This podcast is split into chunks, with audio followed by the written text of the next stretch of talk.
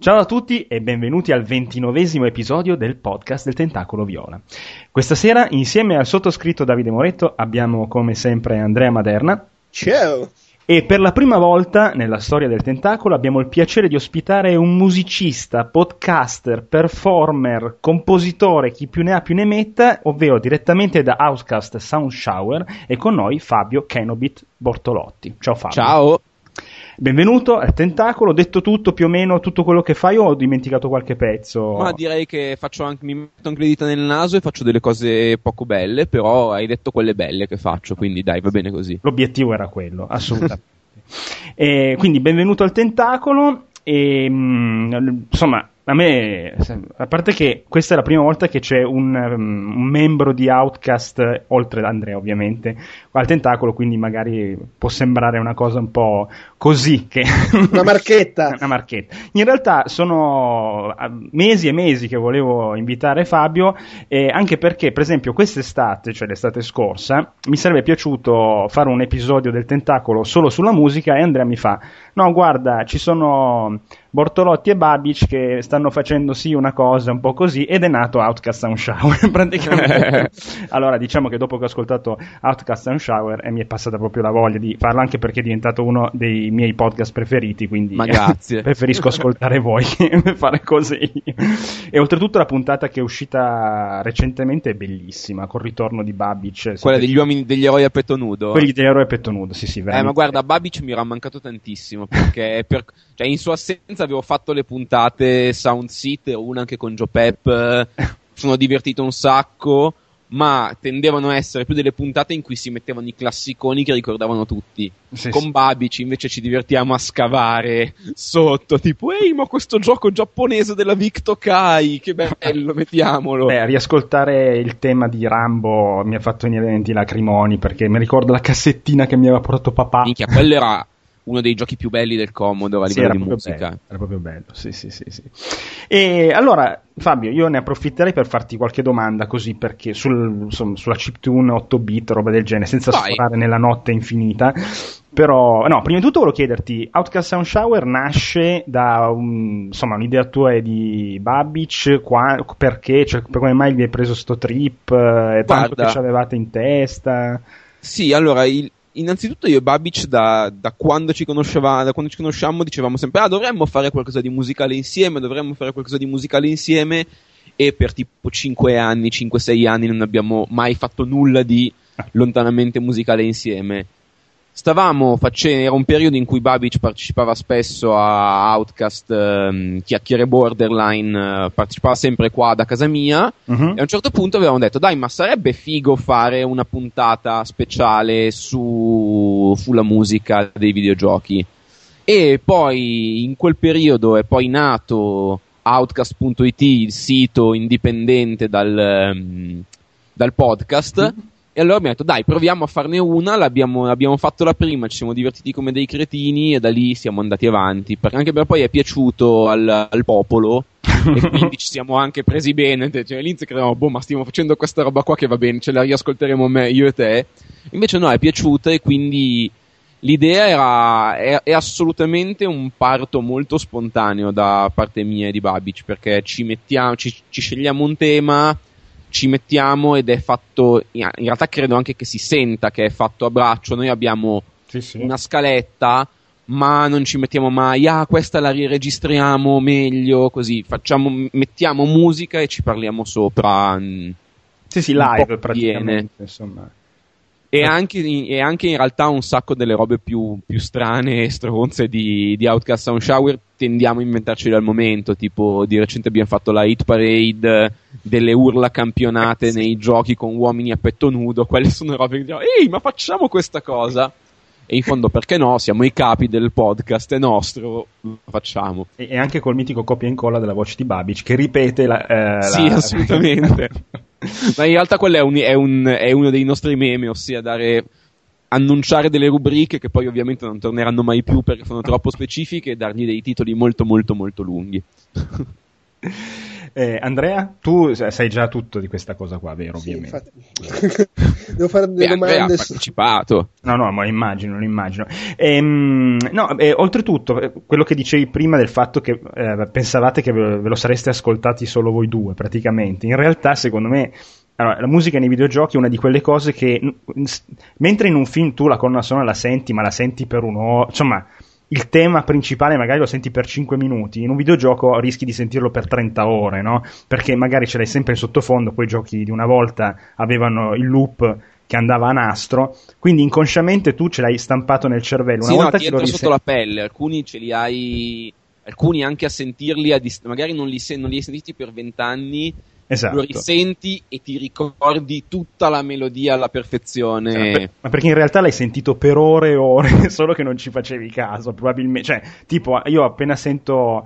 Eh, vabbè che è Bach, però appena sento l'intro di Girus mi, mi vengono, cioè tipo Pavlo, il cane di Pavlo, no? Ah, devo... Beh, ma è vero che è Bach, ma è un arrangiamento sì, sì, sì, quello di Girus, è veramente bello perché ha un cioè, è, è credo la mia versione di Bach non fatta con l'organo di quel pezzo preferito, è veramente bella, ha un che di, ha un che di, di Kraftwerk, ha un che di Jar come... Sì, è vero. È vero. Beh, cioè, poi oltretutto c'è il tema, c'è proprio l'intro, poi va avanti per i fatti suoi il, il pezzo in Girus, quindi non è, nel senso è proprio bello di, di suo, oltre il, il brano di Bach.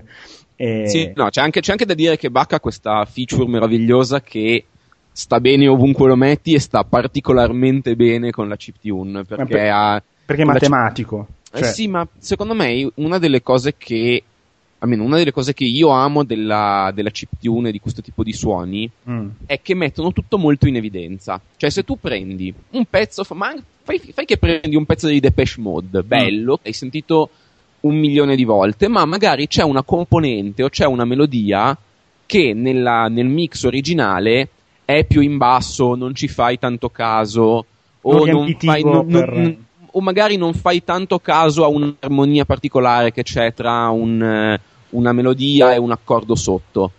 La chiptune, avendo dei suoni estremamente semplici, uh-huh. rende tutte queste cose molto più evidenti. Quindi a me piace molto perché mette assolutamente in evidenza in maniera nuda e cruda la composizione. E è il caso di Bach anche, perché Bach con questa composizione così figa. Sì, con tu, varie voci che si Esattamente, alternano, tu se la senti con, un'onda, con, tre, con le tre onde quadre di Girus, uh-huh. la cogli tutta, anche se non sei un direttore d'orchestra. È vero, è vero, e oltretutto quello che mi ha sempre stupito, oltretutto sentendo Outcast Sound Shower viene proprio fuori l'incredibile mole di, mu- di, ottima musica che veniva composta, che viene ancora tuttora composta, però adesso secondo me c'è un, insomma, se uno prende colonna, le colonne sonore, quelle sinfoniche di Gears of War, God of War, eh, Halo, quella è musica, però eh, come per dire... quanto belle sono dimenticabili molte, e... cioè sono delle musiche di servizio, cioè sono delle musiche che vanno a sottolineare un momento proprio come, proprio come si fa in un, in un film. In, nel passaggio di un film, esatto. solo che non tutti i film hanno un tema portante, fighissimo, così molti hanno dei, degli appoggi, hanno delle cose che sottolineano le atmosfere. Halo in realtà tu hai detto tipo Gears of War a me non viene in mente una musica di Gears of War eppure li ho giocati tutti. Mm. Di Halo invece c'è anche da dire che c'è il fischiettino più. No, c'è il tema. Vabbè, però... No, però Halo, Halo, ha già più una, una struttura da, da, colonna sonora del Colossal perché ha il tema, i temi che si sì, ripetono. Però appunto no però quello, quello, che, scusami, quello che volevo dire è che un, una volta negli anni 80 inizio 90 c'era uno sterminio di ottima musica composta che alla fine della fiera abbiamo sentito solo noi che giocavamo nel senso che sì ma era anche un caso particolare e molto interessante secondo me perché da un lato erano allora, molta della musica dividiamo in due, dividiamo l'Occidente, quindi il Commodore, mm. e, e, e, e, l'Oriente, quindi tutta la roba Capcom, Konami, Taito. Mm-hmm. Così, in Giappone in quegli anni c'era un'esplosione di fusion, di, mm. di jazz, fusion, rock progressivo e rock metalleggiante di un certo tipo. E nei videogiochi questa roba, oltre che la Yellow Magic Orchestra, che erano ancora prima, ai tempi dei Kraftwerk, c'era la Yellow Magic Orchestra. E questa influenza eh, di questa musica mainstream c'è tantissimo anche nella musica dei videogiochi. Infatti, se uno sente Outrun, uh-huh. è musica che è chiaramente modellata sui Casiopea, che sono una band fusion bellissima che hanno quel tipo di sonorità lì. Ci sono i T-Square che poi hanno fatto Gran Turismo, ma gli stessi Zuntata, che erano il sound team di Taito, faceva della musica che era a tutti gli effetti fusion, fusion in salsa anni 80 giapponese. E questa roba qua si com- convertendola nel mondo dei videogiochi ti veniva fuori Rastan, ti veniva fuori mm. Gradius, ti venivano fuori queste cose qui. E poi invece c'era il Commodore da questa parte del Dall'altro lato del mondo c'era il Commodore che invece allora, mentre, il, mentre, in Giappone avevano avuto appunto la Yellow Magic Orchestra come influenza principale, anche perché in Giappone era enorme la Yellow Magic Orchestra, in Occidente avevamo Mm. Eh, Axel Foley, Axel Foley tutti, se, se tu guardi nella, nella, collection di Seed, che è la HVSC, High Voltage Seed, Seed Collection, mm. che è una raccolta di tipo 40 mega con tutta la musica per Commodore 64 mai fatta. 40, me- 40 mega? sì, 40, 80, sì, cioè sì, dico, poca, cioè comunque veramente poca e tutti, cioè, c'è una marea, marea, marea di versioni di Axel Foley, quella tan tan tan sì, taran, tan tan tan. Di Berlino. Sì. Poi c'è una grossa, grossa influenza di Jean-Michel Jarre, c'è mm-hmm. tantissimo perché erano appunto erano ragazzini che ascoltavano la musica dell'epoca e, e c'è tanto rock, c'è tanto rock che però poi appunto si, si riconvertiva anche lì tramite il filtro del, del SID diventava una roba diversa. E c'erano anche in Occidente molti plagi, molti plagi molto ben intenzionati e molto ben fatti. Quasi tutti i plagi che ci sono su Commodore 64 a me piacciono più degli originali. Però, tipo eh, Monty on the Run di Rob Hubbard, mm. uno dei pezzi più fighi della storia del Commodore, era in realtà un riadattamento molto furbetto del tema di un poliziesco eh, inglese. Eh, fino appunto ad arrivare a mh, mm, alcuni International Karate Plus che era un po' un rip-off di, eh, di Jean-Michel Jarre, fino mm-hmm. a interi pezzi di Jean-Michel Jarre rifatti, cose dei Pink Floyd, eh, addirittura la PFM. C'era molto, eh, c'erano dei musicisti di enorme talento, e ce n'erano anche molti che si facevano proprio le ossa, o, o anzi, facevano dei signori pezzi copiando dalla musica mainstream che c'era que- a, a, quei tempi. Mm che però, visto che siamo anziani e dobbiamo dire che il vecchio è bello, la musica mainstream di quei tempi era tutta un'altra cosa e venivano delle figate. Ma mm, secondo te, se non ci fossero stati, sai che quando c'erano i giochi copiati, i team de- che craccavano i giochi mettevano il loro intro con la musichetta fichissima, no? Assolutamente. Secondo te, se non ci fossero stati quei cosi lì, oh, l- come dire, l'immaginario della chiptune, anche la scena adesso, sarebbe diversa o no? È, sa- cioè, è stata allora, una cosa carina? O, no, no, no, no, no, è una cosa fondamentale. Mm, inizio un discorso di 5 minuti, lo faccio più in fretta che posso, ma una delle mie scimmie questa. Le... Non ci eravamo preparati, eh, no? no esatto. Le cracktro, cioè le, sì, le ah, ecco. intro, così erano le cracktro, le crack intro che erano appunto diventate, visto che tutti craccavano i giochi, erano diventate rapidamente la gara chi craccava il gioco più in fretta. Uh-huh. E eh, visto che poi lo craccavano tutti al volo, la gara chi lo craccava in maniera più figa. Avevano iniziato a fare la gara chi metteva le scritte più fighe, le famo- i campi stellari, le scritte sinusoidali, l'effetto plasma, tutte queste robe qua mh, che mi fanno venire la nostalgia solo a pensarci. E la musica, perché comunque c'era gente che si scriveva delle routine per fare musica occupando poco spazio e facendo le cose più belle possibili, stando ovviamente nei limiti angusti del, dell'Atari ST, del Commodore, del, dei 386, eccetera. Da cui è nata la demo scene, perché ah. eh, quando hanno detto, oh ma che figata, alla fine stiamo facendo delle crack che sono più fighe del, cioè sono più, tecnicamente più avanzate del gioco. Facciamo che invece di fare le crack intro, facciamo solo le intro.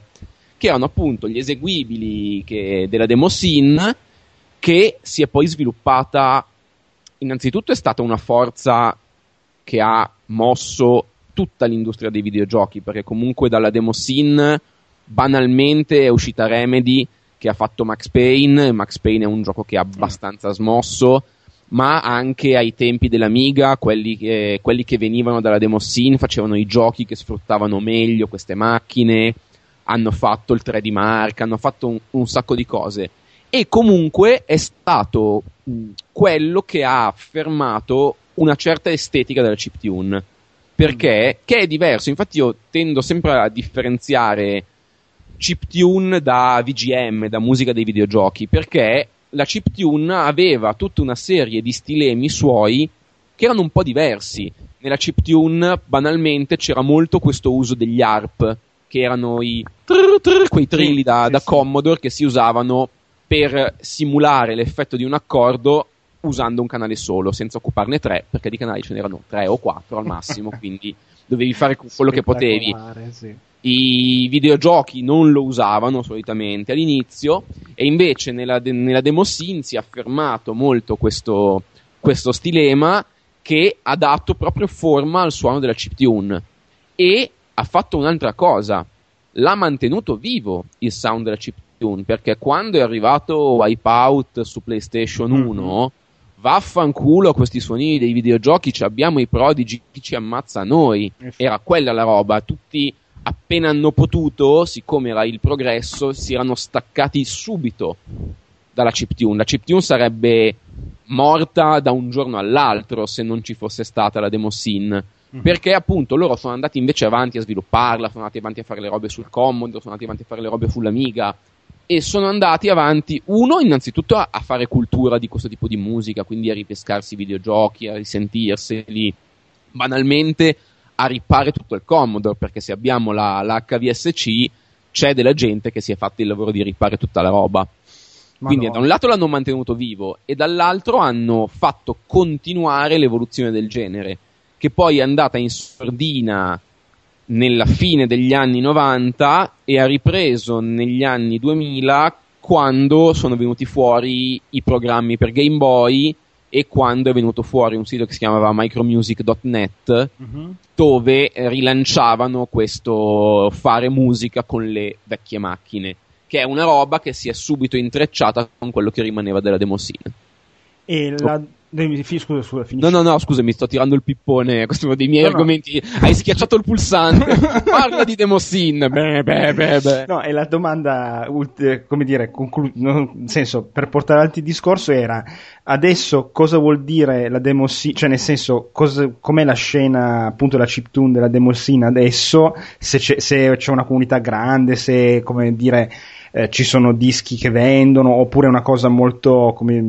eh... allora adesso si è staccata la cosa mm. cioè adesso la, la demossina è rimasta per certi versi è l'ombra di se stessa, per certi versi è ancora bellissima, tutto quello che di bello c'era c'è ancora, sono stato a un party di recente al, al Bue- no, non al Buensley, non si chiama più Buensley, si chiama Demo Days, comunque party che sono alla ventesima, ventunesima, ventiduesima edizione, ah. quindi roba che è andata avanti negli anni. Adesso si è un po' staccata perché la demo scene eh, viveva molto sul, um, sulla prodezza tecnica e sta un po' mancando la nuova generazione di coder fatta in quel modo. Cioè ci sono dei coder che fanno delle cose ottime, ma stanno venendo un po' a mancare gli artigiani del codice, quelli che facevano a gara chi sta in meno K. Ah, ci sono okay. ancora, fanno ancora delle cose bellissime, ma il segnale un po' brutto per la salute della Demosin è che le cose belle tendono a essere fatte tutte dai veterani, cioè le nuove voci sono molto poche. Mm. E eh, sì, ci sono ancora dei musicisti attivi all'interno della Demosin, ma si è poi mm, la, la chiptune moderna si è affrancata dalla Demosin ed è una realtà mh, che io lo chiamo micro, micro music, mm-hmm. ed è una realtà ormai a sé stante che spesso e volentieri si incrocia con la demo scene, c'è amicizia, ci sono rapporti, a me appunto a volte mi invitano a suonare ai party della demo scene, però sono due, due scene indipendenti. e c'è da dire che la scena della chiptune adesso è molto più sana, perché Ah. invece grazie a internet, grazie alla condivisione, all'open source e a tante cose si sta sviluppando molto, c'è, mm, c'è tanta gente che la fa, c'è tanta gente che la fa bene e c'è soprattutto gente che sviluppa, cioè gente che si fa il culo proprio a livello hardware Mhm. per inventarsi nuovi modi per fare cose con i Game Boy, con i Commodore. Cioè, banalmente al concerto di Natale di GN abbiamo suonato un Commodore via MIDI, che è una roba per cui il Commodore, come dire, non Fantasci- era no, nato. no, assolutamente, fantascienza pura. e, e ci sono cose mh, andando a scavare, cioè in superficie c'è il Game Boy. Mhm. E c'è un motivo se in superficie c'è il Game Boy, perché il progra- i programmi che hanno scritto per Game Boy sono eccellenti e il Game Boy è un entry level meraviglioso per fare chiptune, perché fai chiptune vera, ma lo fai in un modo molto accessibile. Un Game Boy costa poco e una volta che hai il Game Boy e una cartuccia hai tutto. Sì, è vero. è vero. Col Commodore devi avere. Innanzitutto devi, vers- devi saper mettere le mani su un Commodore, che non è così banale per una persona nata dopo gli anni Ottanta. Mm. E eh, devi avere i dischi, oppure devi sapere che devi procurarti le cartucce di un certo tipo. Poi sembra Sì. banale, ma il Game Boy ha l'uscita audio. non è una Sì, no, beh, quello non è un problema perché Eh. comunque un'uscita audio ce l'aveva, cioè l'audio usciva dal composito del Commodore. Ah, beh, sì, quello composito, volendo è il problema mh, è il problema più piccolo, però appunto il Game Boy è molto accessibile, è molto facile iniziare ed è anche un chip fortunato perché ha una potenza di calcolo di ben 2 MHz se non sbaglio, che però sono sufficienti a fare un certo tipo di suoni che con il Commodore e con l'Atari venivano un po' più difficili. E poi, Poi ovvio, il una volta- Commodore a saperlo conoscere, a saperlo amare, ha quella voce che è diversa Sì. in ogni Commodore, che è una meraviglia. Però come mi hai scritto una volta, il Game Boy te lo porti dove ti pare. Esattamente, esattamente, il, ehm, assolutamente, assolutamente. E l'ultima cosa che ti volevo chiedere è quindi, visto che mh, insomma, i tuoi programmi, progetti, cosa fai di bello su questo ambiente, insomma, dici, Allora, eh, se possibile. Orga- sì, sì, sì, intendo. mh, Innanzitutto mi sono, mi- mi sono posto l'obiettivo per il 2013 di fare uscire dischi, perché io faccio tanta musica, ho fatto credo tre ore di musica a 8 bit tra Game Boy e altre cose, e non ho mai fatto uscire nulla a livello ufficiale, quindi sto eh, preparando un, un vecchio live che avevo fatto, lo voglio far uscire come live poi farò- voglio far uscire un piccolo disco con i miei primi lavori col Game Boy, quelli un po' più ingenui, poi un piccolo disco di cover e poi un disco invece di roba tutta originale, nuova, eh, che uscirà in aprile, perché mi sono messo la deadline e quello lì Mm. lo voglio far uscire in download digitale eh, gratuito a poche lire e fare una tiratura tipo limitata di 200 vinili stampati bene, con la copertina fatta bene, da un artista che mi piace molto e presto potrò dire chi. Minchia. E poi organizziamo, organizziamo concerti Mhm. quando, quando possiamo. Ultimamente è un po' più difficile organizzare cose in Italia e mi capita più di venire chiamato a suonare in centri sociali, circoli arci o alcuni locali qua a Milano o in generale in Italia. Ma la cosa carina del- della micro music è che ge- non girano tanti soldi Mhm. e quindi la gente non se la mena. Eh beh, questa è una gran figata, eh. e non menandosela la gente, è tutta gente amichevole e e- è gente buona. Quindi, una volta, la prima volta che sono andato a suonare fuori dall'Italia, che era a Berlino, se non erro, conosciuto gente, ho conosciuto gente spagnola, ho conosciuto gente francese e così. E io quando ho invitato, ne ho invitato uno in Italia, appena ho potuto, appena ho avuto una data da organizzare, ho invitato uno in Italia. E poi l'altro ha invitato me in Spagna e poi in Spagna conosci qualcun altro così. Vabbè, e bello, si- è, un- proprio, è proprio una, una famiglia allargata ed è molto bello. Appunto non girano soldi. Io quando vado adesso andrò a suonare in ehm, il 22 di febbraio sono mm, il 22 o il 23 adesso non ricordo sono a Lille in, Mm. sul confine tra il Belgio così e lassù vado non è che ci guadagno 300.000 euro cioè, mi porterò a casa 50 euro, mi pagano il volo e mi vedo la città insieme a dei musicisti e della gente simpatica. È bello, dai. E per me fun- ed è un giro che funziona così, appunto, non girano molti soldi, ma gira bella gente ed è gira gente scoppiata ogni tanto, ma è gente buona comunque. Eh, bene, ottimo, grazie Fabio di questa lunga, insomma, di questa testimonianza. grazie, figurati, eh. mi hai fatto parlare di una delle mie robe preferite del mondo. No, no ma difatti, guarda, è, tanto tempo che volevo fare quattro chiacchiere su questi argomenti e andrei avanti per ore, ma effettivamente Andrea probabilmente sta... Ci sei ancora? Sì, no, sto È morto. è morto.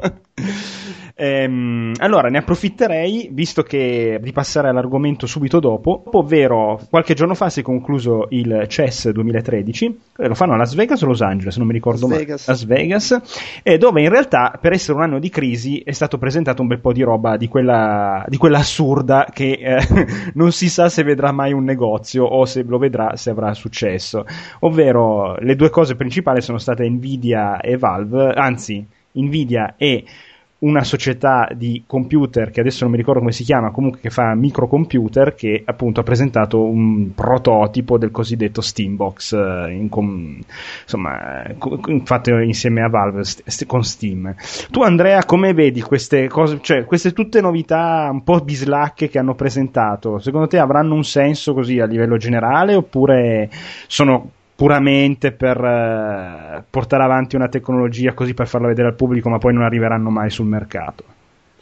Ma no, ma magari sul mercato ci arrivano anche, però insomma, io guardando un po' la roba del CES, la roba del CES tra l'altro, Eh sì. al ce- al- hanno presentato al cesso e c- c'erano cose che boh, mi sembrano del- da- per la nicchia della nicchia della nicchia Eh, con la porta chiusa chiara. Cioè, eh, non lo so, voglio dire, c'è il tablet da 20 pollici, eh, risoluzione 4K, eh, vabbè, grazie, che pesa un 2 kg. non, non so co- cosa ci può essere di interessante. sono carine le cose. Allora, il problema è che sono robe costose, perché non so, cioè, adesso il tablet mi sembra di Nvidia, quello che ha i pad attaccati ai lati e che fa girare i giochi PC, No, eh, sì, sì, eccetera. quello è il Project Shield che fa anche Sì. molto No, Marvel. No, Project Shield è quello su cui pu- puoi far andare, eh, che ha la forma da pad Sì, X360 fondamentalmente, esatto. e ci puoi far andare i giochi in streaming. Esatto. Ma poi c'è un tablet che eh, con l'hardware che ha dentro fa proprio lui girare, cioè c'ha Windows 8 installato Ah. e fa lui girare giochi. Eh, da quello che ho capito, fa girare bene giochi eh, come girerebbero a configurazione media su Ah, un però. PC e ci puoi attaccare ai lati due cose che sembrano tipo due PlayStation Move che hanno i tasti le levette. Sì, però spendi tipo 2000 euro per avere quella configurazione. che boh, mi sembra un po' esagerato. Lo stesso, le stesse cose che si sono dette della Steam Box, eh, con quello che costa, boh, cioè, faccio un buco nel muro e ti- tiro un cavo HDMI dal mio computer alla TV. Sì, Cioè, infatti, sì. però vabbè, in realtà la Steam Box come concetto mi sembra più eh, vendibile, nel senso che mi sembra vendibile nella stessa ottica in cui la gente compra, non lo so, il Mac che costa di più di un PC che ha lo stesso hardware, però è un oggetto fatto, finito, fico da vedere, che funziona in maniera semplice e la leggenda dice non si impalla mai. E, Eh. e anche uno ci fa det- lo compra per farci determinate cose. tipo- Esattamente. lo sappiamo. Eh, li- li- l'idea, sì, vabbè, l'idea del- del- dello scatolotto che lo compri perché tu ci vuoi giocare può avere senso. Eh, sì, sì. Tanto più che s- s- con Steam è, è- è forse anche meglio di una console perché se lo tieni lì acceso si aggiorna da solo, non c'è l'incubo di accendo la PS3 e poi devo stare due giorni ad aggiornare No, otto no, giochi. Ma secondo me avrebbe un gran senso se non fosse che i giochi vivono di vita propria, nel senso che qui in quel modo lì Valve dovrebbe costringere chi fa i giochi a fare una versione, cioè a farla completamente, come dire, avulsa da mouse e tastiera, ma anche semplicemente quando lanci il gioco, quando ti appare la cosa, ah, vuoi lanciarlo come amministratore? Sì, tutta quella roba lì deve essere riscritta a livello di interfaccia utente, cioè mi sembra Beh, vabbè, però cosa- con Big, Picture mi sembra un passo in quella di, si chiama Big Picture, sì, un passo in quella Sì, direzione lì di, di sì. semplicità d'uso. Eh sì, ma per esempio, ti faccio un esempio, io ho Need for Speed, ehm, no scusa, eh, Test Drive Unlimited 2 su Steam, lo lanci da Big Picture col joypad, figata, poi ti arriva, ah, eh, c'è il coso di, eh, di Ubisoft che ti dice che devi andare a fare l'aggiornamento, allora ti prende il mouse perché lì non funziona più, lì praticamente ah, salti fuori da Big Picture e, e rientri nel PC normale, quindi boh. Beh, ma quelli sono probabilmente anche come si dice, growing pains. Sì, sì, no, no, sicuramente. Si devono, si devono adattare. Però... Sì, poi c'è il problema della configurazione perché tu hai uno scatolotto che è lì fisso. E poi c'è e... anche quello, però quello a un certo punto, se quello avrà un su- ha successo, eh, le case che fanno software si, si tarano su certe cose, come sulle console, alla fine non è sì. che poi... Vabbè, poi insomma, tu lo fai, part- magari, magari semplicemente mettono l'opzione, cioè fra le, fra le, le possibili configurazioni del gioco c'è la configurazione Steambox che sa ah, sì, sì, gira ah. bene se c'hai la Steambox e vaffanculo. Invece la cosa figa, che l'unica cosa che mi è sembrata è quella di Nvidia del grid, ovvero la versione di online però che funziona probabilmente. No, non ho presente è, praticamente un set di server che loro, come dire, ehm, danno come servizio in maniera che ci, esattamente come Gaikai è, è on live però gestito da una società come Nvidia che l'hardware ce l'ha e lo può vendere e rientrare dei costi in quella maniera quindi insomma quello mi sembra quindi ci puoi giocare da, da, da, da mm, come si dice non da iPad, da tablet col Tegra 3 o 4 insomma si crea un ecosistema di un certo tipo che ha per senso. quale devi comunque spendere un sacco di soldi. Sì, però tipo se tu veramente, se uno che gioca e con il tablet col Tegra giochi a un uh, Mass Effect 3 alla massima risoluzione come se fossi su PC, allora magari prendi quello al posto dell'iPad, insomma, cioè... Invece Fabio, il fatto che il 3D sembra iniziare ad avere, soprattutto in casa, nelle televisioni, un, uh, un collasso cardiocircolatorio, ti pare una cosa buona? Uh, assolutamente sì. Oh. Allora, a me non piace, ma mh, mm, il dettaglio è il seguente. Secondo me, mh, mm, almeno io, il, eh, l'80-90% delle persone che conosco gli dà fastidio, non gli piace. E a me, a me, non piace banalmente anche solo per un problema di luminosità. A me piacciono tanto i colori e i colori con il 3D non li ho mai visti neanche nei cinema fighi, non li ho mai visti belli come i colori senza 3D e già questo per me è un deal breaker. E, mm, e che se lo prendevano nel culo, nel senso che hanno onestamente cercato di imporre in tutti i modi una tecnologia che faceva comodo a loro ma non al, non al, non al consumatore perché eh, gente che ha gli occhiali, ce n'è tanta di gente che ha gli occhiali, gente che non ha la vista perfetta, che fa fatica a mettere a fuoco per un motivo o per l'altro il 3D è un inferno. Eh, nella... Eh, scusate, ma non vorrei turbare nessuno, ma a me non sembra se la stiano prendendo nel culo comunque. Cioè, al cinema sono più i film che escono in 3D che quelli che escono no. in 2D ancora. Al le, cinema e, sì, e alla fine i, le TV che vendono ormai hanno tutto il supporto per il 3D. Nei videogiochi si è un po' spento, ma secondo me lì è anche un, un problema che è, è, uno sbattimento fare un gioco in 3D. Praticamente devi fare un ma gioco che gira, gira che... due volte in contemporanea cioè a livello hardware è pesante come cosa e capisco anche che poi uno dica vabbè ma ne vale la pena come investimento proprio e probabilmente lì hanno deciso di no però al cinema ne vale la pena perché fai pagare il biglietto quasi il doppio. Eh, però non, eh, a, me da, a, me dà fastidio andare a vedere il, le robe 3D al cinema e se appena posso, cioè di recente ho visto Ralph Spaccatutto in 3D mm. solo perché l'unico spettacolo disponibile era in 3D e quello in 2D era un orario che non, non mi andava bene.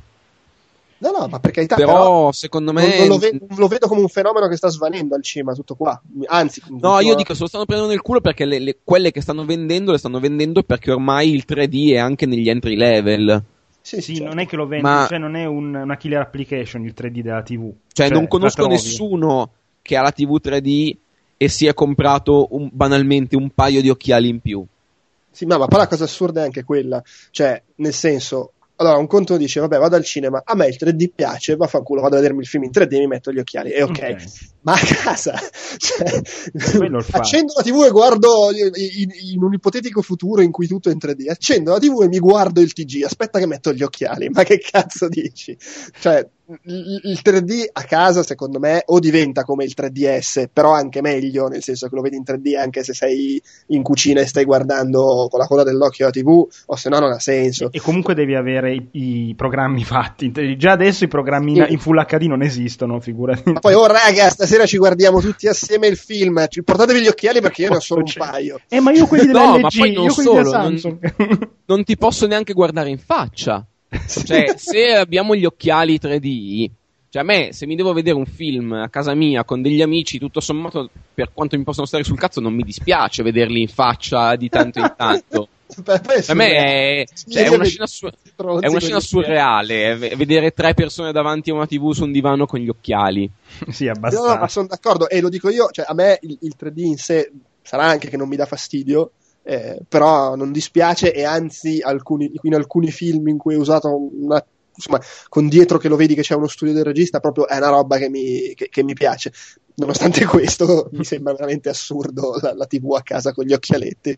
No, quello sì. Eh, eh, quello che mi faceva un po' specie è che, a parte l'Hobbit, che, sta, che adesso è proprio la punta di diamante tecnologica del 3D, perché c'è il 48 fotogrammi al secondo, cioè, però due dei film più blockbuster di quest'anno, 007 e Batman, sono stati girati in 2D, in IMAX, eh, però, però sì, secondo me è anche il peso del regista, nel senso che Christopher Nolan fa il cazzo che vuole. Sì, lui ha sempre detto che... Per modo di dire, perché sicuramente anche lui mille compromessi quando fa Batman, però è comunque uno che ha un certo potere e già, già, secondo me il fatto che debba girare dei pezzi con l'IMAX che è, che è scomodo e la macchina da presa grossa gli girano le balle. Figurati girarlo in 3D. E lo stesso 007 l'hanno fatto fare comunque a Sam Mendes, che è un autore che se la tira un po' e quindi mm, cioè, secondo me i registi di un certo nome lo usano se ci hanno voglia mm, se okay. sembra interessante no? non so Scorsese ha fatto un film in cui comunque fa delle cose col 3D non è solo c'è l'inquadratura grossa e ti tiro il coltello in faccia sì.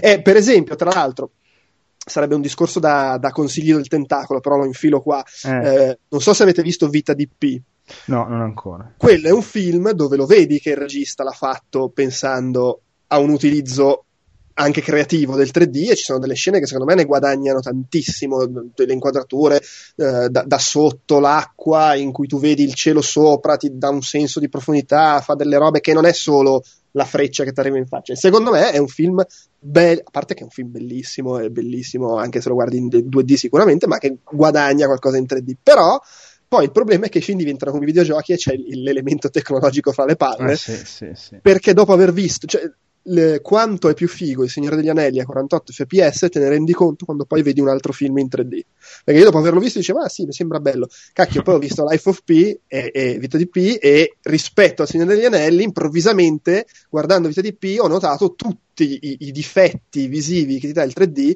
dicendo ah cacchio ma non c'erano nell'Hobbit ah, quel po' di scia le cose magari fuori fuoco un po' ai lati tutte queste cose qua che col, con l'Hobbit a 40 fps non, non c'erano. Ecco, per cui c'è, c'è, anche questo. Che, ti interrompo, Andrea. Io, io, non ho ancora visto l'Hobbit a 48 frame al secondo, non l'ho visto neanche a 25. eh, lo voglio vedere. Mm. Tu che, di che partito sei sui 48 frame al secondo? Secondo me, allora, da quello che ti ho appena detto dovresti intuire che ritengo. Sì, ok. Sono okay. anche. C'è una cosa che a me non, non, so se mi ha dato fastidio, ne abbiamo parlato nell'altro episodio, l'ho notata, mi accorgo che non tutti la notano, e, e, però è anche una cosa a cui mi sono abituato e secondo me non è così, mi sono abituato nel senso nel corso del film, del resto dura tre ore, fa in tempo ad abituarti, e, e, gli altri vantaggi alla fine la rendono ok. Ed è questa cosa che, che io noto il movimento più fluido, no? essendo il doppio dei frame, e per un'associazione di idee mi fa venire in mente il programma televisivo, perché sono abituato che quella fluidità lì ce l'ho in tv. Che è strano perché sei al cinema e, e, e non c'hai l'effetto da sciccia di che cazzo è, sto guardando la telenovela. Poi in realtà ti ci abitui e, e, i vantaggi si notano. Però ripeto, la cosa paradossale è che quei vantaggi li ho notati di più quando poi ho visto un film in 3D dopo che non aveva quel, quel, genere di ripresa lì. Ma effettivamente ne guadagna e probabilmente anche una roba a cui ti abitui dopo che ne hai visti un po'. Solo che, vabbè, chi cioè, li farà, ne farà uno Cameron probabilmente che ha detto, ah, oh, io lo faccio a 60. e qualcun altro. Però. Vabbè, comunque sto di... no, ho, ho la, cosa, la, cosa, del 3D a casa, l'unica cosa utile che mi, mi sembra è che quando, in, nel remoto caso che mai un giorno giocassi di nuovo con una persona a un FPS in casa mia in split screen, col, col la TV 3D puoi avere il, lo schermo completo, tutti con gli occhialini, ognuno vede la sua frequenza e quindi vedi Quello solo... Molto quello è molto figo. Eh, sì, anche perché io e il mio socio di un tempo che si giocava ad Halo eh, la smetteva di dire eh no ma tu stai guardando la mia metà di schermo no che palle eh, però probabilmente se ti sposti un po' a destra vedi la sua eh no perché se chiudi un occhio magari eh no, no, eh no la frequenza dei miei occhiali ah, no però quello è bello anche se vabbè eh, magari era bello dieci anni fa quando la gente ancora faceva esatto. il multiplayer a casa. Esatto. Solo Nintendo è rimasta a fare il multiplayer a casa. Sì, no, però ad esempio il 3D da fantascienza, magari fra vent'anni eh, che non ci sono gli occhialetti e vedi la roba in 3D, quello magari è anche figo da avere. Quello può darsi, dipende poi come lo fanno. Se, se, eh, avere gli occhialetti, come diceva Fabio, è veramente triste a casa. Eh, triste. Comunque, sì, ma schermi molto rozzi, non c'era il film che andava, c'erano tipo delle immagini un po' in movimento così, stile 3DS, cioè uno schermo grosso, sarà stato, non so, 24 boh, pollici che faceva il 3D senza occhialetti. Cioè, quindi alla fine ci si va un po', eh, chissà quanto. Eh, cioè, ci vuole il tempo che ci vuole, come direbbe Karma che quando fa un, un qualcosa. E, ehm, allora, io direi che possiamo passare eh, all'argomento, diciamo, Oscar e Golden Globe, visto che come cioè, mi ha fatto notare giustamente Andrea nei giorni scorsi, c'è stata sia la nomination degli Oscar, sia la premiazione vera e propria no, dei Golden Globe domenica scorsa, mi sembra. Sì, è stata domenica, domenica notte, passata. Domenica. Sì, sì. E allora, dici un po', visto che tu sei il massimo esperto qua, credo, Fabio, vero, di questa cosa. ah, assolutamente, guarda, io, anzi, fammi fare, fammi fare il disclaimer, io sono... Uh, um, oh, sono l'uomo che conosco che ha più lacune ma anche gravi possibili in fatto di cinema. Sono cresciuto con i videogiochi, abituato ad avere l'interattività che mi dà il controllo di tutto e quindi i film eh, sono abbastanza un cretino perché se un film è triste e inquietante, eh? io non avendo il controllo della situazione mi sento completamente in balia e me li becco tutti in faccia. Cioè, se io vedo un film triste, rimango triste per due giorni, se vedo un film inquietante, rimango sinceramente inquieto e quindi un po' per quieto vivere ho deciso di vedere solo film che sono stronzate nella vita. non... Beh, una scelta di o campo. comunque cose fantasy, cose di fantascienza, così. Faccio molta fatica a vedere i film seri e sono una pessima persona da portare al cinema. Quindi questo è... Se, di- se dirò castronerie così abbiate pietà. Ah, ma anche ma Ted l'hai visto, quello del cre- dell'autore dei... No, ma voglio. Ecco, quello guardalo. Anche se c'è un attimo di... però è bello.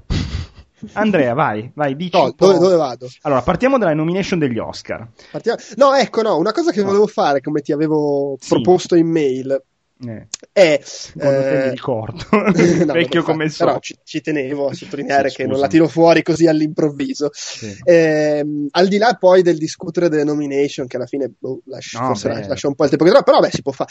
Eh, no, però quello che volevo fare è che, siccome ehm, spiegare come funziona, ecco, bravo, è una roba di cui mi ero interessato un paio di anni fa, magari adesso qualche postino, cioè qualche minuzia sarà cambiata, però penso sia rimasto bene o male lo stesso. E secondo me è interessante perché poi si sta sempre lì a dire quando escono le nomination, i voti, oh, l'Academy ha deciso questo, ah, i, quei vecchi barbogi dell'Academy, questo consiglio di saggi, non saggi che decide, eh, e non si sa in realtà come funziona, mentre magari è una, è una cosa interessante. Ecco. Quindi qua stiamo parlando degli Oscar. Degli Oscar, okay, sì. Vai.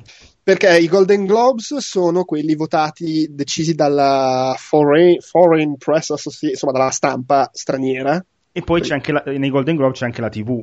Senso, esatto, cioè, sì. okay. però insomma lì è la stampa che vota. Mm-hmm. Invece gli Academy Award, l'Academy, questo, mm-hmm. quest, questa loggia massonica oscura che assegna gli Oscar, è gente di cinema.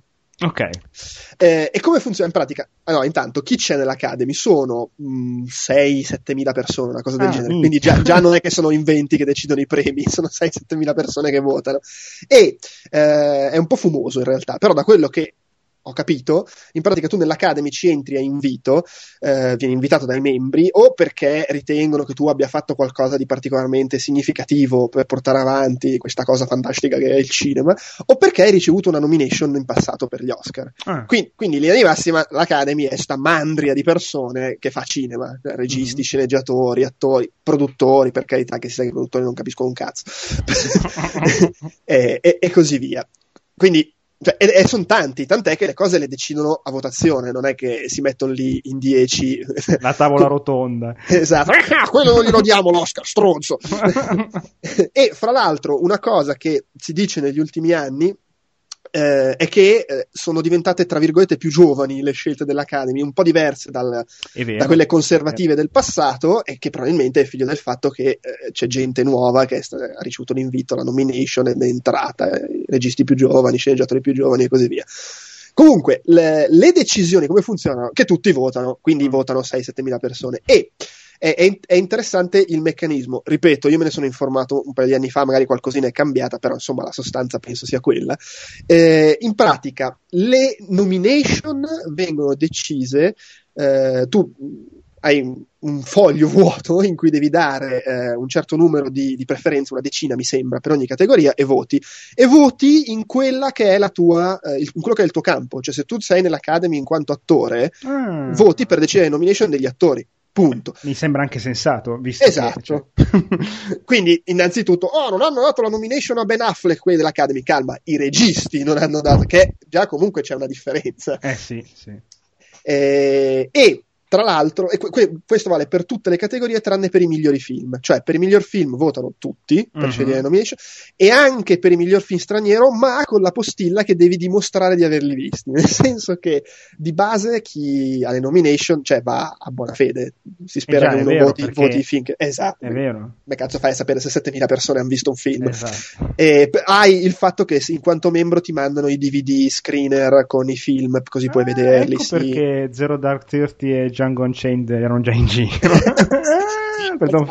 Your consideration, cioè ci sono gli stessi eh, produttori sì, sì, alle copie nella speranza che e, tu li voti. E non perché questi devono fare in fretta per farli entrare in nomination, perché sono usciti l'altro ieri praticamente. E, esattamente. E eh, l'unica cosa è per i film stranieri, nel senso che tu per poter votare per le nomination del miglior film straniero mm. devi ci sono, fanno proprio le proiezioni ufficiali e devi averne visti almeno metà su tipo una cinquantina.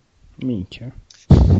E, questo, eh sì. e oltretutto il sistema della votazione è anche concettualmente mi sembra intelligente, nel senso che tu fai una lista, non so, devi votare 10 film, mm. eh, ma non è che è un voto pesato, tipo tu ne metti 10 e in, in classifica il primo prende 10 punti, il secondo 9, il terzo 8 e così via. No che è un sistema che comunque è difettato quello perché in pratica tu, cioè il film che tu metti al secondo posto rischi di danneggiare quello che tu vorresti avere al primo perché magari quel film lo mettono tutti al secondo posto sì, sì, fa sì, sì. di tutti ma nessuno lo voleva far vincere mm. eh, invece cosa succede? tu in pratica voti un solo film cioè il primo della tua lista mm. ma può essere tra virgolette squalificato per diversi motivi, tipo ci sono tutti dei criteri, il film che prende meno voti lo levano dall'elenco e soprattutto un film non può avere la nomination se nessuno l'ha messo al primo posto. Quindi almeno una persona deve averlo voluto mettere al primo posto, che è figo mia. perché vuol dire che tu met, met, tu vuoi che vinca il film che sai che non prenderà tanti voti, però mm. avendolo messo al primo posto, magari proprio perché sei l'unico che l'ha fatto, lui alla fine si becca la nomination come quinto arrivato. Sì, per esempio. Sì. E insomma, c'è tutta una serie di sistemi così che eh, cercano di, di, di, dare un senso alle cose. Eh, chiaramente tu metti il film al primo posto, se per qualche motivo quello non vale, allora il tuo voto è quello che hai messo al secondo posto, al terzo e così via. E ipoteticamente può anche succedere che tu voti per 10 film tutti squalificati. vabbè, eh, sì, vabbè. certo, certo.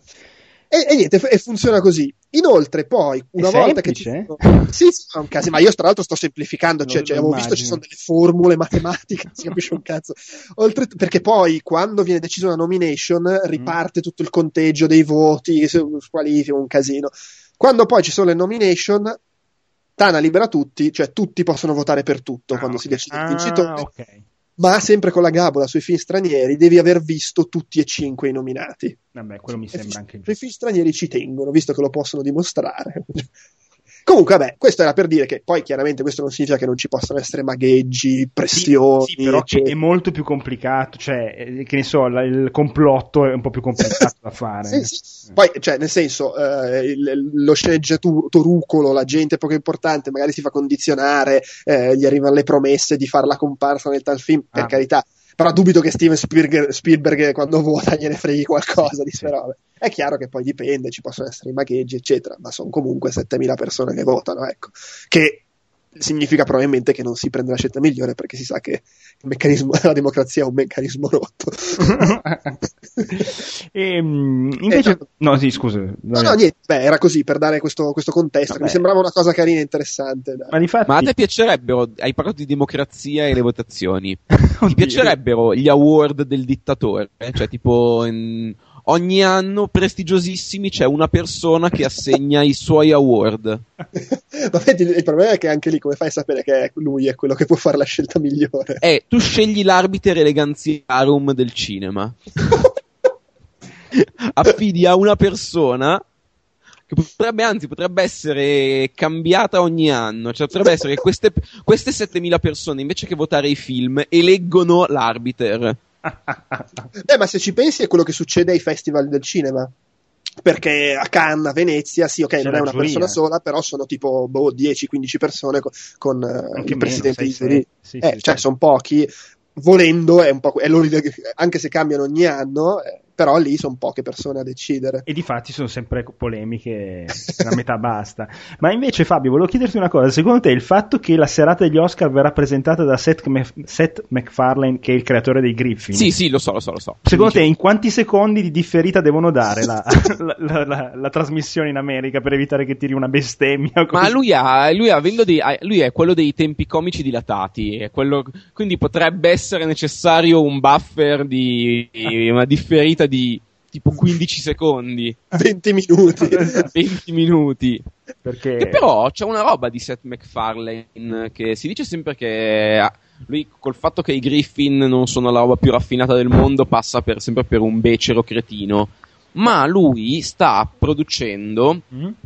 insieme a... Um, Uh, cazzo, non mi ricordo il nome. È quello del meme Watch Out with Cote Bedes Over Here mm. che non mi ricordo, poi mi verrà, in mente, mi verrà in mente chi è. Comunque sta facendo una nuova edizione di Cosmos, che era la serie di documentari di Carl Sagan, che era un fisico amico della NASA, quello che ha progettato la, il messaggio che c'è sulla sonda Voyager per ah. fare capire ah. chi siamo e dove siamo. Aveva, era un narratore incredibile, era un, era un Piero Angela alla potenza di 12 tipo e faceva, mm, una divulgazione, scien- faceva una divulgazione scientifica meravigliosa, era un narratore incredibile e lui ha fatto, è stato responsabile della, mh, mm, dell'alfabetizzazione scientifica negli anni ott- fine 70 e 80 in America e sta facendo un um, ecco il tizio si chiama Neil deGrasse Tyson quello con cui sta mhm. facendo mm-hmm. adesso questa cosa che era un allievo di Carl Sagan e stanno facendo una nuova versione di Cosmos che dovrebbe uscire nel 2014. Quindi, per quanto sia il capo dei cretini ufficialmente, ma... mh, mm, potrebbe essere, secondo me, uno che ci stupisce che farà delle, una figata mostruosa. Secondo me, in realtà, vedendo i Griffin si capisce che ha, come dire, una profondità di pensiero non indifferente. Certo, come dire, la, la dimostra in non maniera è delicatissimo. No, ecco. non è delicatissimo. Però... Ma fra l'altro, alla, alla, allo spettacolino dove hanno dato le nomination, eh. c'era lui assieme a Emma, Emma Stone. Esatto lì ovviamente già ha fatto un po' di battute, compreso una battuta su Hitler sulla quale la sala si è un po' ammutolita. Ma poi niente di che, cioè, per la nomination a, a, coso, a Michael Haneke, Haneke per il regista ha detto una roba tipo eh, ah, una coproduzione fra Austria e Germania l'ultima volta che è stata fatta una coproduzione fra Austria e Germania era Hitler Vabbè. Beh, posso capire che qualcuno la prenda male. Sì, vabbè, ok. no, beh, no, però... però... guarda che secondo me quella... perché ad esempio quando aveva presentato gli Oscar Steve Martin e, e, Alec Baldwin che hanno fatto la battuta sugli ebrei già secondo me è stato ancora che non so, tu non so se sei presente non me la ricordo. No. Avevano introdotto Christoph Waltz per uh, il, il um, oddio, Bastardi senza gloria, che lui fa mm. il cacciatore di, di, ebrei. Sì. Ha detto, ah, questo film in cui interpreti un, un, cacciatore di ebrei che va in giro a cercarli, ah, fa, beh, e ha indicato la sala, divertiti. Madonna mia, mamma mia. Sì, effettivamente era molto peggio. È bello perché ridevano tutti, hanno inquadrato i fratelli Cohen e non ridevano. Senti, invece... Mm, e c'era Spike Lee di fianco che sghignazzava, però se la battuta la fanno sui neri, Spike Lee non sì, infatti, ce l'ha con Tarantino a morte adesso. E, eh, invece, come, adesso, come nomination, come ti sembrano Andrea, le elette, insomma, sensate, vedremo...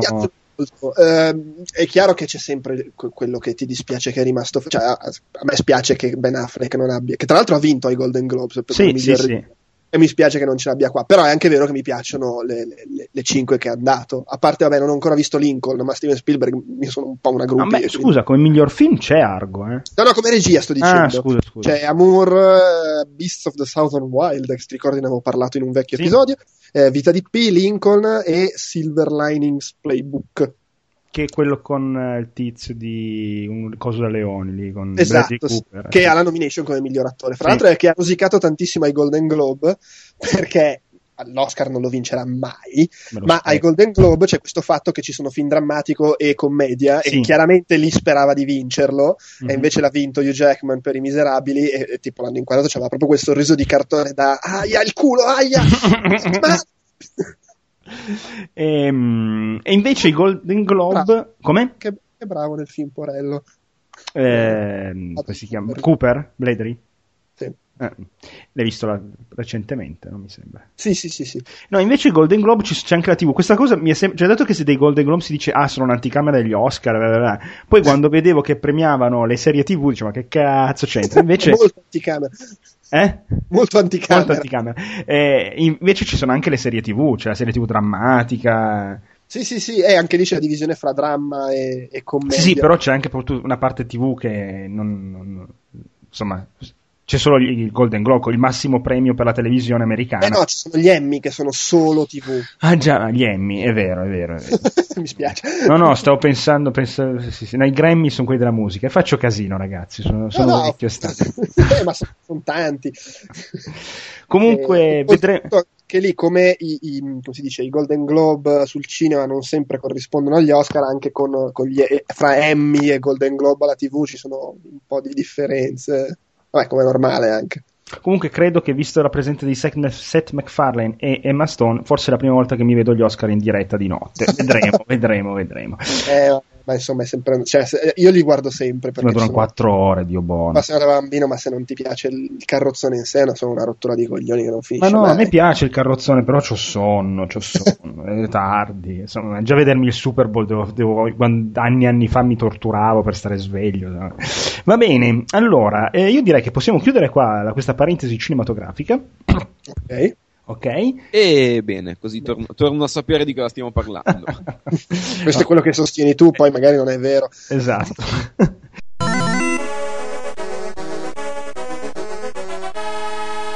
Prepare to qualify.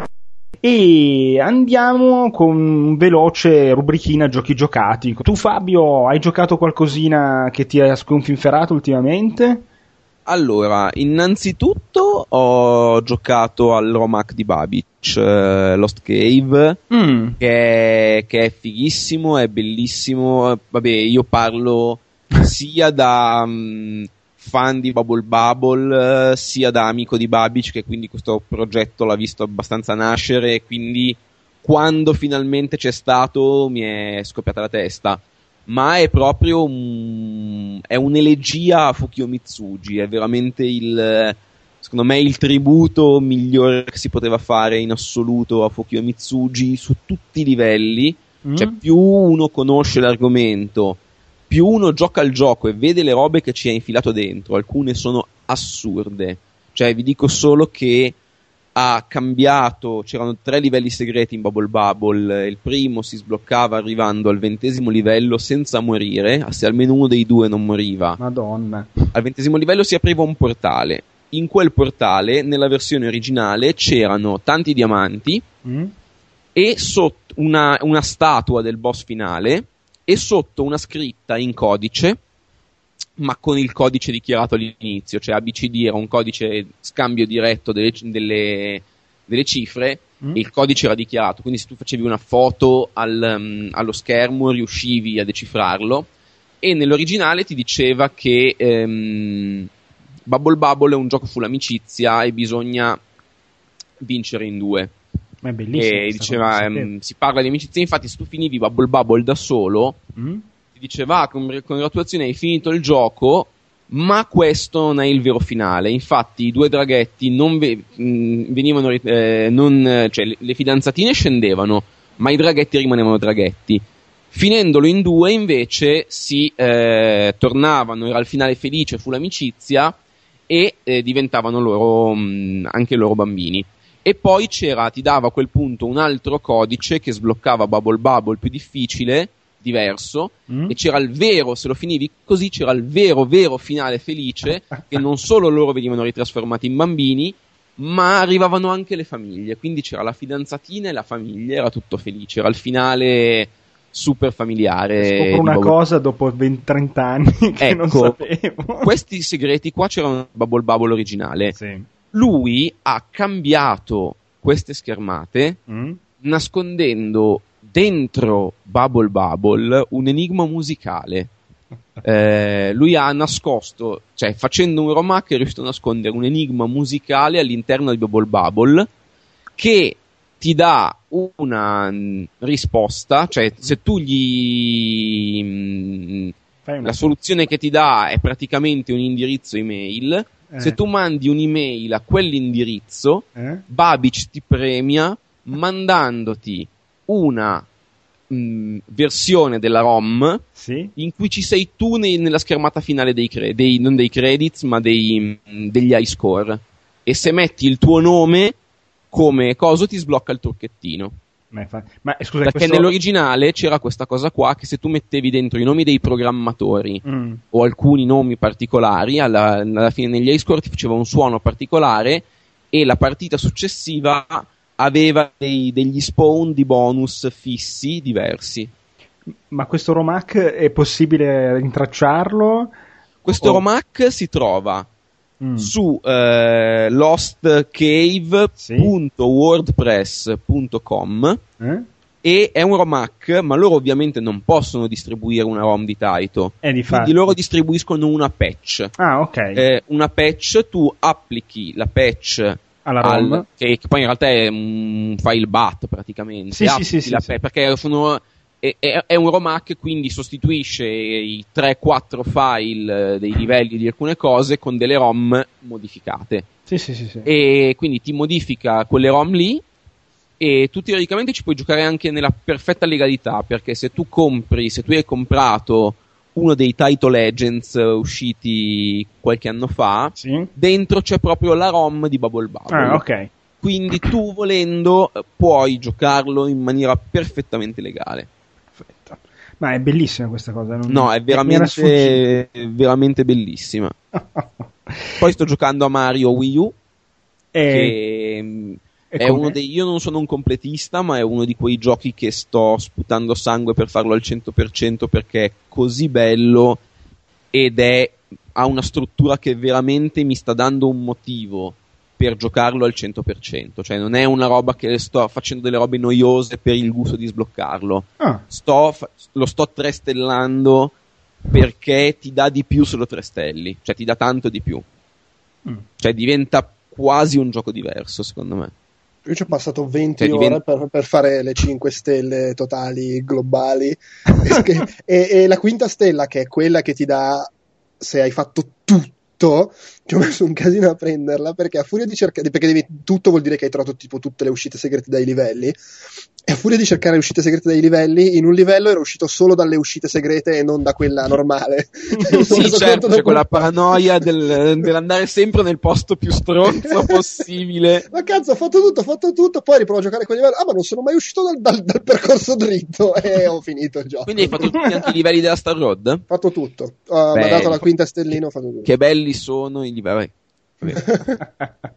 Giocatelo, sì, sì, no, bello, giocatelo, bello. giocatelo, giocatelo, giocatelo, giocatelo, assolutamente giocatelo. Soprattutto compratevi un Wii U.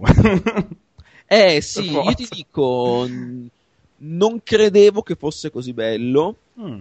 Se mi avessero detto che era così bello, non mi sarei fatto, mi sarei fatto un decimo degli scrupoli a comprare Wii U. Perché... Così bello, scusami, così bello Mario? Così bello Mario, ah, così, bello Mario. Mario. Okay, cioè, se mi avessero detto che ave- mi davano quando lo compravo un gioco così bello, mm-hmm. non avrei avuto dubbi sul comprarlo. Okay. Anche se ti avessero detto che poi non c'era più un cazzo. Esattamente. Vabbè, ma io anche col Wii, cioè, se mi avessero venduto a 250 euro il Wii con inchiodato dentro Super Mario Galaxy, sarebbero stati soldi gran ben spesi. Come Pong, con un gioco solo. Esatto, guarda, come, come il gioco della lumachina su Master System. Mica che bello. In realtà è, vabbè, io um, tra Game Boy e tutto ho un po' queste fisse di scomodità, ma mi piacciono le macchine che fanno una cosa sola. Cioè, una macchina che ti fa solo un videogioco sarebbe quasi elegante. Tipo la, la caffettiera, fa una cosa, il caffè. che cazzo. tipo chi compra la PlayStation per giocare solo a Gran Turismo e, e, e il resto a PES. E a PES. Esatto. No, poi c'è chi la compra solo per giocare a PES. Ah, ok. che discorsi. E non si li scambiano i giochi, compra un'altra console se vogliono. Cioè, voglio... ma poi, infatti, Gran Turismo è per questo che ne esce uno ogni 5-6 anni. È una rottura di palle con forza che ogni anno devi cambiare il disco. No, soprattutto Gran Turismo ti occupa tutta la memoria della Play 3 con, con le patch, quindi per forza devi comprare un'altra console. Eh, bene, altro Fabio? Scusami, no, eh, esatto, ti, ti, aggiungo e poi sto... Mh mm, giocando e amando alla follia Maldita Castiglia. Che è? Ah, fantastico. Posso parlare di un'altra delle mie cose preferite di recente. Maldita Castiglia è un gioco di uno spagnolo che si chiama Loco Malito che era quello che aveva fatto anche nome di battesimo proprio Loco Malito matto quel bellissimo sparatutto che non mi ricordo si chiamava I- Idora, Idoru, qualcosa di simile. Ah, Idora, Idora, Idora, Idora, non so come sia l'accento. Sì, ecco, lui aveva fatto quello. E cosa ha fatto? Ha fatto un nuovo Ghosts and Ghosts praticamente. Sì, sto leggendo. La... Cioè, non è Ghosts and Ghosts, eh. ma è chiaramente Ghosts and Ghosts, cioè è proprio lo stesso tipo di regole, lo stesso tipo di estetica. Ma è bellissimo, lo stesso, lo stesso tipo di, mh, mm, di, chip perché è fatto per girare, come se potesse girare su quella macchina lì entro quelle limitazioni. Ha il filtro delle scanline Vero. fatto da Dio che ti fa sembrare veramente di essere in sala giochi ai bagni nel 1991. e eh, il lato maniacale è che la musica è tutta composta con dei mod per l'YM22422, qualcosa di simile, un, comunque per questo chip della Yamaha che era lo stesso di Ghosts and Ghosts. Ma è fighissima sta cosa. È bellissimo, è bello da giocare, ha una grafica pazzesca, è un, è un gioco stupendo ed è gratuito. Eh, tanto che è scemo secondo me perché io gli avrei dato, cioè io poi, ho, poi c'è la cosa per fare la donazione che se gli se doni ti manda una versione, mm, no, non ti, non ti manda il gioco diverso ma ti manda roba, ti manda mm. il, manu- il manuale decorato, robe simili. E però appunto un, un, gioco gratis per il quale avrei tranquillamente pagato. Ah, sto guardando il sito, la grafica è bellissima. È bellissima. Ma poi appunto la, anche la musica, la musica è fatta no, con lo stesso suono ma anche con lo stesso tipo di stile di un gioco della Capcom degli anni 90. Proprio, proprio figo. La, la nota a piedi pagina dice: eh, Mi sono mancati un sacco giochi tipo Ghost and Goblins per tanti anni. Ho deciso di farne uno io. sì, scusatemi, io ho un problema. Io faccio sempre confusione. Volevo dire Ghosts and sì, Goblins beh, e non Ghosts and Ghosts. Più o meno siamo lì, eh. non è che cambi No, siamo lì, ma il chip era quello ah, okay. Ghosts and Goblins. Vabbè. No, no, effettivamente vedendo le immagini In della grafica, mi sembrava. Ghost sì. and Goblins, sì, sì, sì. sì, sì. Fighissimo. Eh, Fabio, mi stai facendo scoprire cose inenarrabili. Eh? Veramente. Stavo leggendo un articolo su Indie Shelter, ma poi adesso mentre parlavi, cercando su Google, eh, cioè, se pensavate che Phil Fish fosse lo sviluppatore più hipster della scena, vi sbagliavate. cioè, il loco malito. cioè, poi, tra l'altro, parla del fatto che i suoi giochi sono sempre gratis. Eh, innanzitutto perché con l'industria del videogioco non vuole avere a che fare nemmeno con il cazzo di un altro. che vabbè. Eh, sì, è molto hipster, belle. è molto hipster. Bellissimo.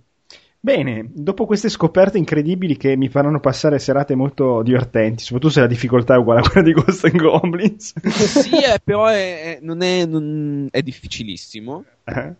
Ma mh, è difficilissimo, ma è un filo più umano di Ghost and Goblins.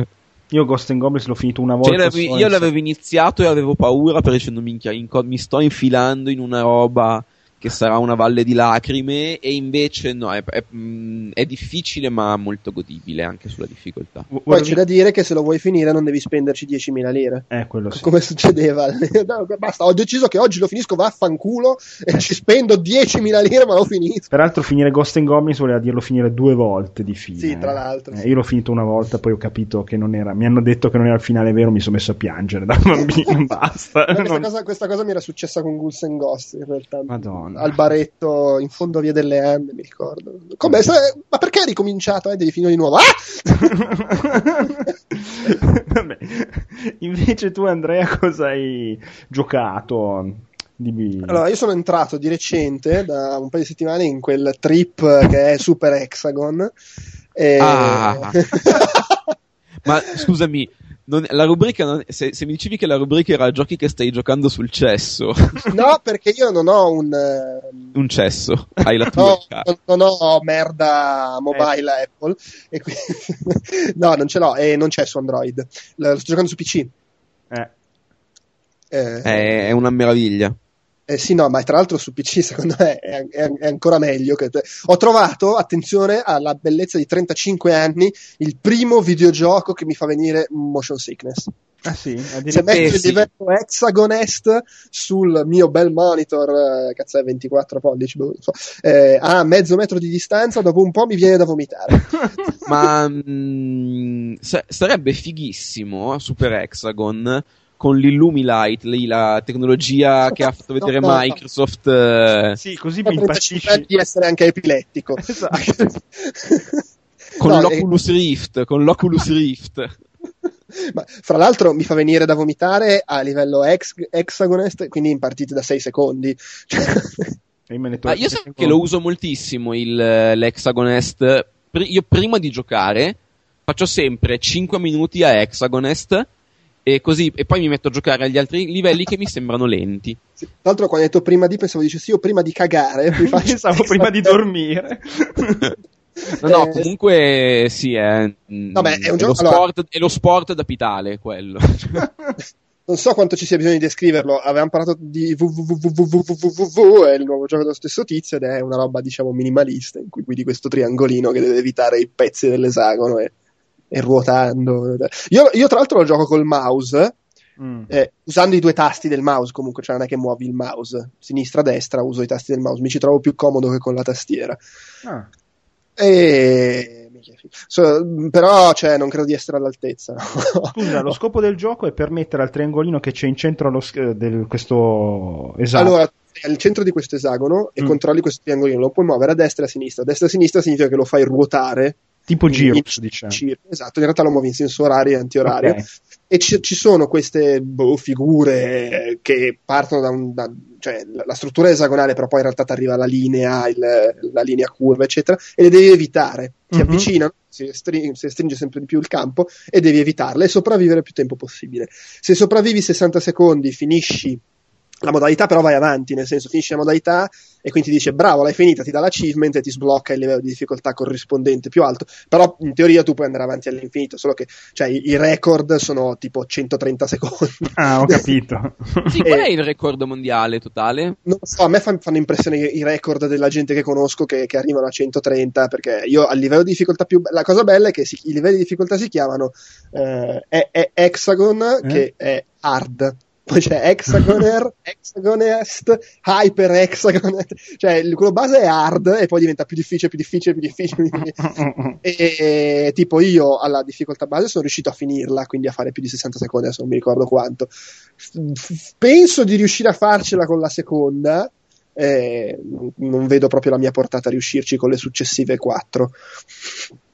Beh, però detto così, www era un gioco con uno, uno spessore diverso, cioè nel senso... Beh, però questo, cioè, eh, allora, È un gioco molto, sicuramente molto più semplice come meccaniche, Eh. devi solo evitare roba andando a destra e a sinistra, ma, ma non va sottovalutato, nel senso che secondo me c'è dietro comunque un design pazzesco. No, no. mhm. Ass- E poi sono tutti pattern quelli che ti arrivano. Sono eh, ogni, ogni difficoltà. Allora, le- ci sono tre livelli di difficoltà. Mm. Ciascun livello ha una serie di pattern che ti lancia addosso, e poi ci sono le versioni più difficili di quei tre livelli di difficoltà che vanno più veloci. Mm. E per Però cui i, i pattern sono sempre uguali? sono- sì, cambia Mm. l'ordine in cui ti arrivano, però i Mm. pattern sono quelli, quindi in teoria una volta che tu impari a conoscerli, a meno che non ce n'è qualcuno che non riesci a fare perché non sei capace, Mhm. dovresti saperlo gestire, anche se poi diventa una gara di sopravvivenza e comunque oltre un tot, poi ti capita, anche perché poi il problema è che eh, a livello base, che è quello hard, Mm. magari se fai un errorino su alcuni pattern hai il tempo di correggerlo, negli altri no, cioè non puoi Mm. sbagliare, quindi diventa difficile. Però i pattern sono belli, sono studiati bene, cioè c'è dietro un, un design de- dei pattern appunto che è, è- è molto sensato e poi c'è tutto il design aud- audiovisivo, il modo in cui la musica accompagna le cose, anche il modo in cui si presenta la grafica perché è semplicissima però poi pulsa, c'ha tutti degli effetti che vanno a ritmo di musica, cioè non è una robetta buttata lì e poi comunque vale sempre il discorso di Tetris, cioè un gioco in cui la partita dura 6 secondi, però ci stai attaccato un'ora, evidentemente qualcosa di buono ce l'ha. Sì, sì, sì, sì. E la musica, siamo sui livelli di www, che era la cosa Eh no, la musica è di Chipzel, che Ah. è una artista, una tipa che suona, un tipo, se non sbaglio, newyorkese che suona il Game Boy. Ah. Infatti, Eh, lo e sti- lo tutta la stile è colonna, e tutta la colonna sonora Mm. è fatta di, è fatta col Game Boy. Allora... Ed è un, un signor, signor, signor pezzo. Sì, sì, ma c- c- ci sono. non c'è, cioè, ci sono tipo. Mi sembra che sono tre pezzi diversi per i tre livelli. E, Sì. e, e sono tutti fichissimi. Cioè, vabbè, comunque, se ti piacevano le musiche di www. No, no, ma poi guarda, è- sono impazzito per le musiche di www. Eh, ma quello è mm, Soul Eye, ottimo lui, Sì, sì, sì, ottimo. Sono impazzito. Ah, Cioè, comunque è un giochino fantastico, poi costa due lire, eh, anzi due, no, quant'è? Sì, il range è quello, e secondo me li merita tutti. Tra l'altro, adesso io lo- lo- ce l'ho da, non so, due settimane, una cosa del genere, e vabbè, non è, che, non è che ci giochi di continuo. No, anche perché è una fatica infinita. Sì, Cioè, eh, è il, eh, record di 130 secondi. Non è che dici, ah, se superi il trentesimo poi vai easy. no, no, No, tutto sono sempre 130 secondi di coordinazione millimetrica e di concentrazione. Devi sempre prevedere tutto. No, è una roba mm, peggio. Inumana. inumana. Io Steam mi dice che ci ho giocato due ore. Però sono due ore potenti. Poi ripeto, due ore di partite che durano magari 5 secondi. Sì, sì, no, due ore di concentrazione totale, non che molli il Sì, perché poi personaggio la, la cosa geniale, la cosa veramente, veramente geniale, cioè, non se ne parla, non se ne è quasi mai parlato, Mm, ma la roba che te lo rende così droga mm. è che la musica, cioè tu parti e la canzone parte dall'inizio, ed è una canzone che pompa abbastanza. Quando muori, Mm. La musica non si interrompe praticamente, continua praticamente da dov'è, Mm. ma semplicemente una voce femminile dice again. E tu sbagli magari ogni 6 secondi, ogni 10 secondi, again, again. e intanto la musica va dritta. Ed è, Vai in cioè, è proprio trance, una roba. che, cioè, sei morto ma, non, ma stai andando ancora avanti. È bellissimo. È bellissimo. Eh, bene, Andrea, la- ehm, altre cose? Ah sì, no, volevo citare Waking Mars, Mm? che è un gioco che eh, io ho giocato adesso perché è uscito a dicembre su Android, però era uscito un po' di tempo prima su iOS e ho visto che è uscito anche su PC. E fra l'altro, nel caso interessasse, forse consiglio di giocarlo su PC perché almeno te lo giochi con un pad. È il gioco nuovo di quelli che avevano fatto Spider, che non è famosissimo, ma è un gioco che ha avuto un certo seguito su iOS. E- ed è molto carino sto Waking Mars, praticamente è ambientato su Marte e eh, tu eh, controlli questo astronauta che si trova a esplorare delle grotte e c'è una storiellina, insomma, devi scoprire forme di vita sul pianeta, eccetera, poi su- su- succedono cose, piccoli colpicini, eccetera. Ma la cosa interessante del gameplay, tu vai in giro col jetpack la, ed è un po' scomodo con l'interfaccia touch secondo me perché è il solito problema del controllare un personaggio col touchscreen e per questo dico non l'ho provato su PC ma magari su PC se si può giocare col pad è più comodo. Ma la cosa interessante è che l'interazione è tutta basata sul far crescere eh, piante e interagire con le creature del pianeta. Tu mh, trovi dei semi che puoi lanciare nel terreno e nascono delle piante. Chiaramente andando avanti trovi, scopri sempre più specie di piante, di creature, animali, eccetera e si viene a creare tutto un ecosistema, nel senso che eh, ci sono diversi tipi di semi che fanno creare diversi tipi di piante che interagiscono fra di loro in maniere diverse. Allora c'è la pianta carnivora che si mangia l'insetto, ma se mangia l'insetto partorisce la spora che puoi usare per far crescere quell'altra pianta, eccetera. E nei singoli livelli eh, tu per riuscire ad aprire l'uscita devi creare una certa quantità di biomassa e quindi creare creature a sufficienza per far aprire la porta. Poi, se vuoi il super finale di Dio, devi portare tutti i livelli, a, a, a, dice, tutte le ambientazioni al massimo livello di, di biomassa. Ma è molto bello perché è uno di quei giochi dove hai un obiettivo da inseguire, però sia per inseguirlo sia anche per cazzeggiare, ti metti a sperimentare. E allora crei le piante, capisci che quella pianta fa quella cosa, se la metti di fianco a quell'altra e vedi poi come si evolvono fra di loro. E per dire tu butti giù roba e poi magari te ne vai, ti vai a farti i cazzi tuoi e vedi che l'indicatore continua a salire perché le piante interagiscono fra di loro e fanno succedere cose, eh, si mangiano questo, distruggono quell'altro. Ed è molto bello come sistema e, eh, con cui pasticciare e poi è molto bello secondo me come, come, grafica, musiche, è carina la storia, questa cosa che tu arrivi su Marte, scopri Waking Mars perché stai risvegliando mm. il pianeta e vabbè insomma adesso non sto a dire quello che succede però succedono anche cose, cose interessanti a me è, è piaciuto molto al di là del sistema di controllo appunto che è un po' problematico e magari del fatto che mm, se ti metti a, a, cercare di avere il finale migliore, quindi a riempire tutte le stanze, magari può diventare, cioè o sei bravo ad avere sempre quello che ti serve, o ti ritrovi che, ah cacchio, qua mi serve sto seme, devo andare in quell'altro livello prima a recuperarlo, altrimenti non posso fare. Però vabbè, c'è la mappa col teletrasporto. Però carino, davvero bello e bello se intriga come tipo di meccanica il fatto di sperimentare con un ambiente di gioco che poi prende vita e va avanti anche un po' per i fatti suoi. Mm, eh, ma ehm, c'è per piatture, lo stai giocando su? No, io l'ho giocato su Android, su, su Android. telefono, però è uscito mesi fa mm-hmm. su iOS okay. ed è uscito anche su PC. Ok, ok. Bene, allora io invece volevo parlare di Far Cry 3, ma non ci parlo perché pensavo di giocarci un attimo di più, ma non ci sono riuscito perché ci giocavo a casa una, di un collega, ma non siamo riusciti a... Lo stai giocando in italiano? Eh, no, in inglese in inglese. Ah, no, no. Ho visto proprio l'intro, quindi pensavo di giocare, di farci una. Eh, l'ho visto su PC anche bello pompato, è una figata da vedere. Però non, eh, capi- mi è sembrato di capire che è molto eh, free roaming, molt- cioè ha preso delle cose dell'Assassin's Creed, però proprio non ho, non ho avuto la possibilità. Ahimè, invece, oh, beh, sto giocando The Walking Dead, però è quello che ne parlerò eh, la, la puntata prossima perché mi sta ansiando tantissimo, è proprio bello, devo essere sincero.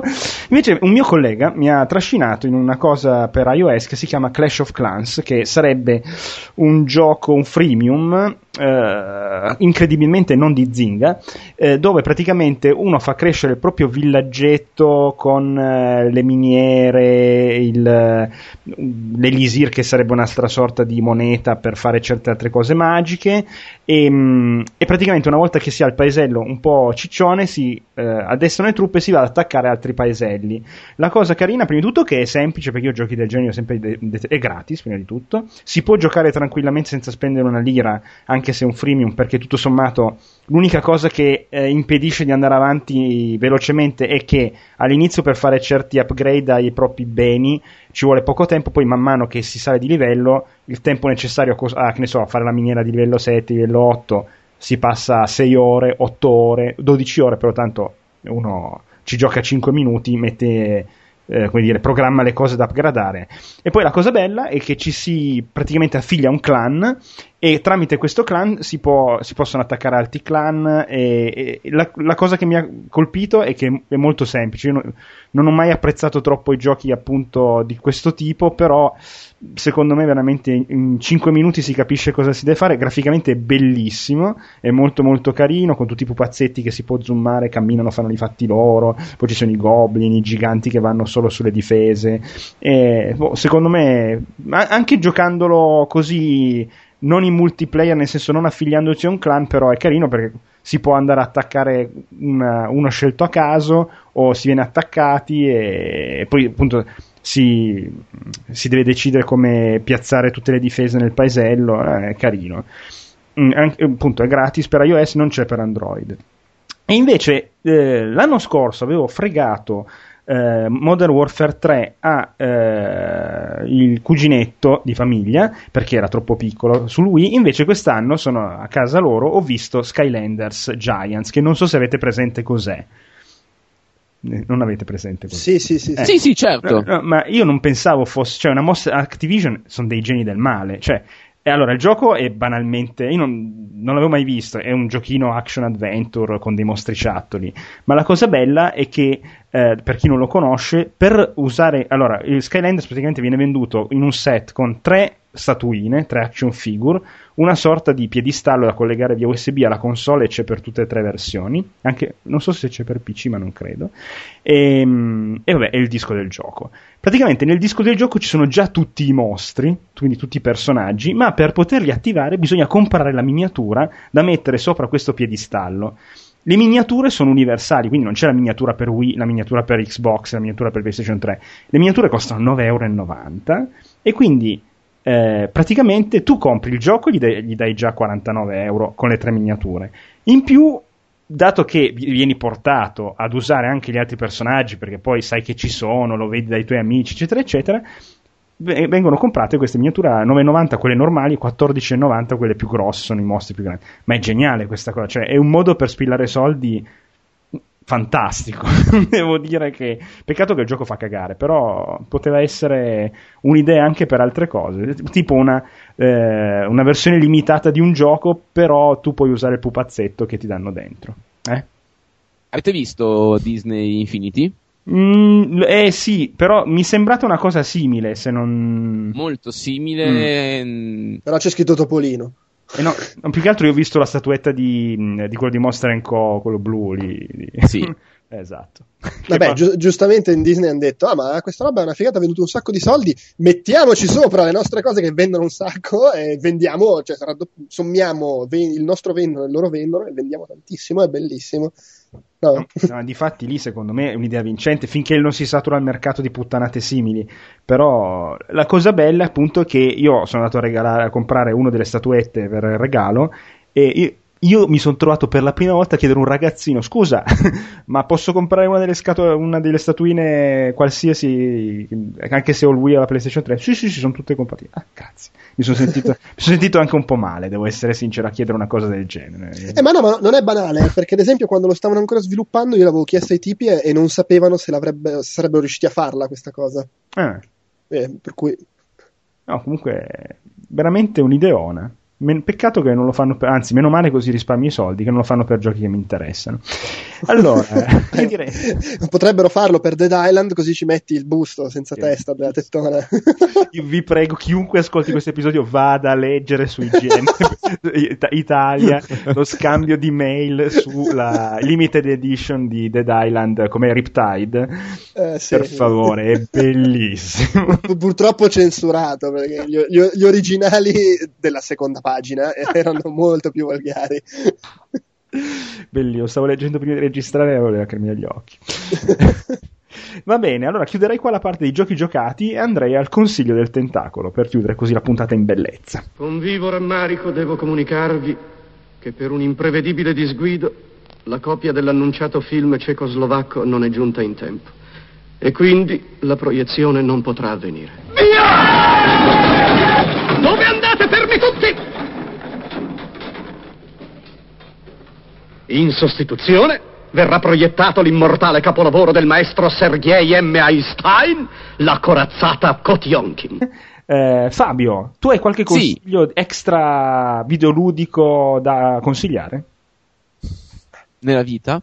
Sì, no, eh, di solito... Puoi consigliare il consiglio, un po' come quando fanno il trailer del trailer. Mm, partite voi che ci penso. Risposta standard da ah, ma non sapevo ci fosse questa cosa. Infatti io- esatto.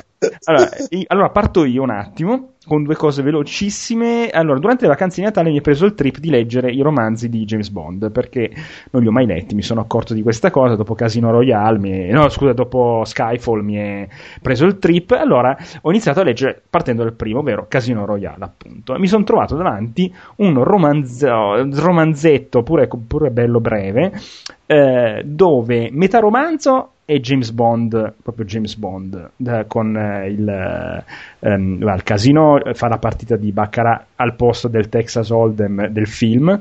E, e poi invece la seconda parte del film, cioè la seconda parte del romanzetto è tutta una cosa pucci pucci bau bau con lui e la protagonista femminile che si chiama Vesper che si pigliano, si mollano, si amano, non si amano, oh mio dio, che praticamente è una versione Harmony un po' spionesca. E devo Cioè, la- dire... è la versione lunga di, quel- di quei 5-10 minuti del film eh, con loro sulla barca in posa per la pubblicità di Gucci. Esattamente, esattamente. lunga neanche tanto, nel senso perché nell'economia del libro, cioè nell'economia del libro è lunga perché occupa metà libro, però insomma stiamo parlando veramente di una roba da TV sulle sei canzoni d'estate sotto l'ombrellone. Devo- io spero che sia perché era il primo, adesso mi leggerò Vivi e lascia morire, che è quello dopo, eh, e s- devo anche essere sincero, alcune parti del racconto per essere un libro scritto nel 1953 sono effettivamente belle spesse, tipo la parte della tortura di Bond è peggio nel libro che nel film. E già nel film faceva venire abbastanza i brividi visto quello che gli facevano. Eh, quindi boh, secondo me è interessante perché vedere come è ancora molto attuale a parte certi rimandi al vestiario alle macchine però comunque il modo con cui è scritto e insomma le ambientazioni e tutto è molto attuale fa specie leggere questa parte qua in, un personaggio che in teoria mm, non ha mai nessu- niente di sentimentale. C'è anche da dire che prima di quella parte lì e subito dopo lui è una bestia misogena che a confronto veramente il personaggio dei film è una femminista ultra conservatrice. Cioè, senso- vai, vai in giro col busto di Dead Island. No, questo veramente da, quando le dicono eh perché adesso andrai in, quella- in Francia con questa nostra eh, con questa spia eh, e le dicono il nome, mi fa ma come una donna, ma non si può andare a lavorare con le donne, e che palle, non, eh, non sono buona a fare niente, solo a stare in casa a fare cucinare, a fare- cioè, minchia, 20 pagine così dici vabbè. Beh, è anche un libro degli anni 50. No, no, di fatti, di 53. Sì, sì, sì. Eh, però comunque interessante per vedere come anche gli sceneggiatori dei film sono molto molto bravi a prendere un raccontino e a farne un film tutto sommato bello come era Casino, Casino Royale. L'altra cosa che volevo consigliare è il documentario sulla Batmobile che ho visto guardando Documentario sulla Batmobile. sì, sì, sì, ho visto, mh, è uno degli inserti, ah, veramente l'unico inserto speciale eh, veramente interessante del DVD di extra de- di Dark Knight, Ri- Ra- Dark Knight Rises, o Il Cavaliere Oscuro, Il Ritorno, come assolutamente è stato intitolato in Italia. In realtà era un documentario fatto sempre durante le riprese appunto del Cavaliere Oscuro Il Ritorno, standalone, credo che l'abbiano dato in televisione in America e poi l'hanno messo nei contenuti speciali del DVD e credo che in inglese si chiami proprio The, Ma- The Batmobile eh, The Documentary, una roba del genere. Comunque una figata è perché in 50 minuti di speciale ti raccontano tutta la storia della, della Batmobile dall'inizio dei fumetti alle prime volte che si vedeva in un vecchissimo film degli anni 50, una roba veramente vista adesso fa proprio tenerezza. Poi come è stata creata la Batmobile, quella di Adam West della serie degli anni 60, e poi la creazione di tutte le Batmobili fino al, al Tumblr, si chiama quello l'ultimo, che incredibilmente io pensavo fosse proprio un effetto speciale, cioè quell'affare fa veramente le cose che siano nel film, salta, cioè, cioè, hanno fatto, Nolan ha fatto in- ha fatto impazzire le persone dello staff degli effetti speciali e degli stunt perché voleva una macchina che facesse proprio quello che vole- doveva fare Batman. Quindi ci sono delle prove in mezzo a una strada chiusa con eh, la macchina ancora da, da verniciare, tutta bianca, astra così, con lo stuntman dentro eh, rampa, macchina davanti che va veloce verso i 70 all'ora, questa arriva dietro velocissima, la salta, e, cioè come nel film. E tu dici, minchia, ma questi le fanno sul serio queste cose. Poi è vero che c'erano tipo, per il primo film di, per uh, Batman Begins, c'erano due macchine, una che serviva per gli stunt e una che serviva solo per far entrare e uscire Batman, perché tutto il sistema di eh, come dire, idraulico che si vede nel film, quello è farlocco, no? non poteva starci su una macchina vera. E, però poi ci sono interviste a Tim Burton eh, e Joel Schumacher purtroppo anche Joel Schumacher, però vabbè, a Tim Burton per, eh, quando hanno progettato la Batmobile appunto dei suoi film, no no, interessantissimo, veramente eh, poi, poi, c'è Adam West, che peraltro veramente è invecchiatissimo. Io lo, lo, ormai lo vedevo solo più nei Griffin, quindi mi ha lasciato un po' così. Però consigliato, se avete la possibilità di vederlo in qualche modo, guardatelo che fa Questo specie. Mi, mi attira tantissimo. No, ma poi vedere il lavoro immenso che c'è dietro quella roba lì, cioè anche. Eh, che ne so, per la macchina del, di Batman e Robin, quella merda di film allucinante, ma il lavoro che c'è stato per fare quella macchina farla funzionare perché sono tutte macchine funzionanti eh. addirittura c'è un eh, ventriloquo inglese mi pare si vede nel, nel documentario che si è comprato su ebay perché l'avevano messa alla, eh, all'asta eh, non, ho, non, si, dal, non ho capito se dalla produzione o da qualcuno che l'ha già comprata la, ma- la Batmobile quella di Tim Burton di Michael Keaton. E questo ha detto oh io avevo la possibilità di comprarmi la macchina di Batman il mio sogno da bambino. E vedi lui che gira per la città con la Batmobile di, di Tim Burton è bellissimo guarda, veramente bello. Consigliato. Andrea vai. Sì dove, dove vado? Allora, eh, io ho appena visto End of Watch, mm. che è un film che è uscito in Italia a fine novembre, in Germania a fine dicembre e io l'ho visto adesso oh. al mio cinema qua in lingua originale me l'hanno passato adesso e che cazzo vi devo dire? E... ah, tedesco ed è eh, non so se avete presente è un film con Jake Gyllenhaal, Gyllenhaal e tale Michael Peña, ispanico, che fanno i poliziotti è scritto e diretto da David Ayer, che è eh, uno che fa soprattutto lo sceneggiatore. Eh, ha scritto vabbè, Fast and Furious, ha scritto Training Day, eh, in genere scrive storie con, con i poliziotti dentro. il, il, suo primo film da regista si chiamava Harsh Times, se l'era scritto lui ed era fichissimo, un film con Christian Bale che faceva il poliziotto super drogato, malatissimo. Eh. Aveva fatto un altro film scritto da James Roy che si chiamava La notte non aspetta, con Keanu Reeves che faceva il poliziotto e c'era la corruzione, i poliziotti, è tutta una merda, uno schifo. Questo film qua, stranamente, visto che di solito anche Training Day non è che esattamente ci fosse la polizia pulita e, e in ordine, eh, è un film scritto da lui, diretto da lui, in cui i due poliziotti, cazzo, sono bravi. sono due brave persone normali che cercano di aiutare la gente, fanno anche delle cose abbastanza eroiche e si trovano ad avere a che fare con dei criminali che sono dei pezzi di merda. Cioè, proprio. Se, mh, la storia, se la analizzi così, sembra la storia, non lo so, di arma letale. Ci sono i due poliziotti che si dicono anche le battute, sono divertenti, simpatici, e i cattivi sono cattivi, ispanici, eh, ammazzano, sparano. E c'è anche un po' di dramma alla fine. La cosa interessante è che è come è fatto il film. Allora, innanzitutto è scritto benissimo, sono bellissimi dialoghi, eh, belli personaggi, cioè sono quelle cose in cui anche se la storia è abbastanza semplice e lineare, ti affezioni ai personaggi e quindi poi ti acchiappa, anche perché sono bravissimi gli attori. Eh, I due poliziotti sono impressionanti, ma proprio bravi, bravi, bravi, e anche un po' il cast che gli sta attorno, la, la moglie, la fidanzata, eccetera e il modo in cui è girato il film funziona. Praticamente cosa ha fatto? Il film parte che sembra una roba alla, alla Blair Witch Project, nel senso che c'è il, il, poliziotto lì di Jay che dice ah sì no, sto facendo questo progetto, mi riprendo con la videocamera. In realtà poi questa cosa è più una scusa che altro perché ci sono delle scene in cui effettivamente lui la ripresa è fatta con la videocamera in mano oppure c'ha la videocamerina attaccata al colletto, ma in una marea di altre scene l'inquadratura è, cioè, c'è della regia, e sono inquadrati da uno che chi cazzo è che la sta tenendo sta telecamera. Per cui è un po' una burla sta cosa del uh, mm. stile found footage.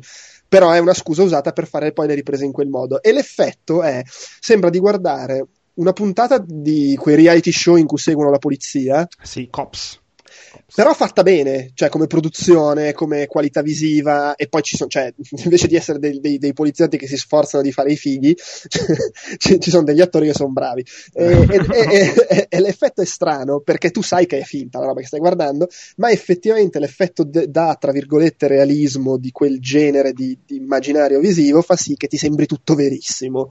Ed è un gran bel film. Mm mi è piaciuto molto, eh, acchiappa, ripeto, storia semplicissima, racconta se vogliamo anche molto... Uh, cioè, non lo so, nel senso è strano perché è, mi, mi, risulta strano come effetto il fatto di guardare un film sulla polizia a Los Angeles in cui i poliziotti sono buoni, perché ormai è strano quello. Sì, sono dieci anni che si guarda... Eh, sì. cioè, sono dieci anni che guardiamo solo film in cui i poliziotti americani sono dei pezzi di merda, e quindi se vogliamo, ah cazzo, però allora sembra un po' un film che vuole dire, tra l'altro fatto da uno che ha sempre scritto film con poliziotti stronzi, e dice, no, però dai, insomma, ci sono anche i poliziotti bravi e i criminali cattivi ogni tanto. Oh. e, e, però no, bello, e, e, questo fatto del realismo funziona e rende molto di impatto eh, certe scene perché poi fino a un certo punto eh, eh, gioca solo sul farti vedere no, so, la, la, vita di questi qua, quindi un po' il rapporto con, appunto con la moglie, la fidanzata o eh, i casi, tipo vado, apro la casa, ci trovo dentro il morto piuttosto che quelli che hanno il, le robe strane che possono succedere nei quartieri poveri di Los Angeles. e, e, però di sfondo, piano piano, si crea questa trama che fa sì che poi alla fine succedano dei disastri con i criminali messicani stronzi. Eh, però bello, lo consiglio, è una cosa un po' particolare, ma figa. Altre e... cose che allora, sì, no, eh, allora, eh, adesso invece faccio il fico, oh. nel senso che però velocemente cerco di, di, di, menzionare due film che io ho già visto, uno da un po' l'avevo annunciato nello scorso episodio e uno l'ho appena visto, e che in Italia escono a febbraio, non vado troppo avanti, quelli che escono a marzo la prossima volta. oh, io eh, vedo il futuro. Esattamente.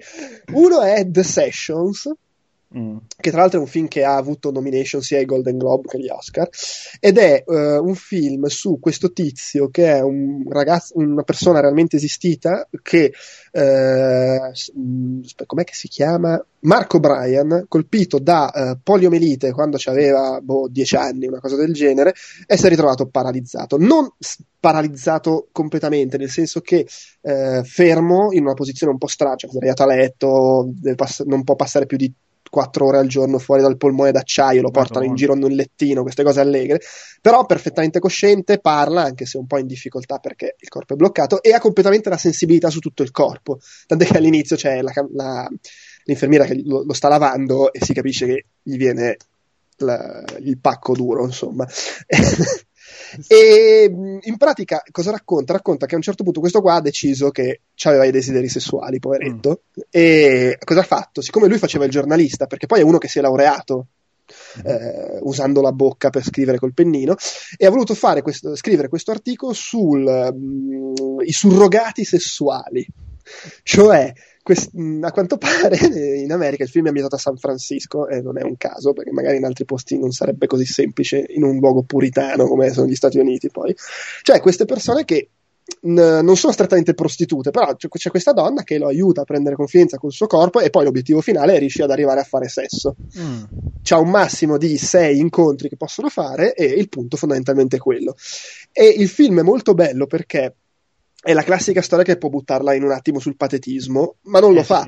Invece no, è, è, addirittura un film molto divertente perché lui è un personaggio molto ironico che non si prende sul serio, ma non una macchietta, cioè è una persona normale che però dice anche un sacco di cazzate e che eh, pur vivendo questa condizione difficile, alla fine cioè un po' se ne è fatto una ragione. Poi c'è questo personaggio del prete con cui lui va a confidarsi e sostanzialmente chiede consiglio al prete, gli chiede: Senti, ma secondo te io dovrei fare sesso fuori dal matrimonio?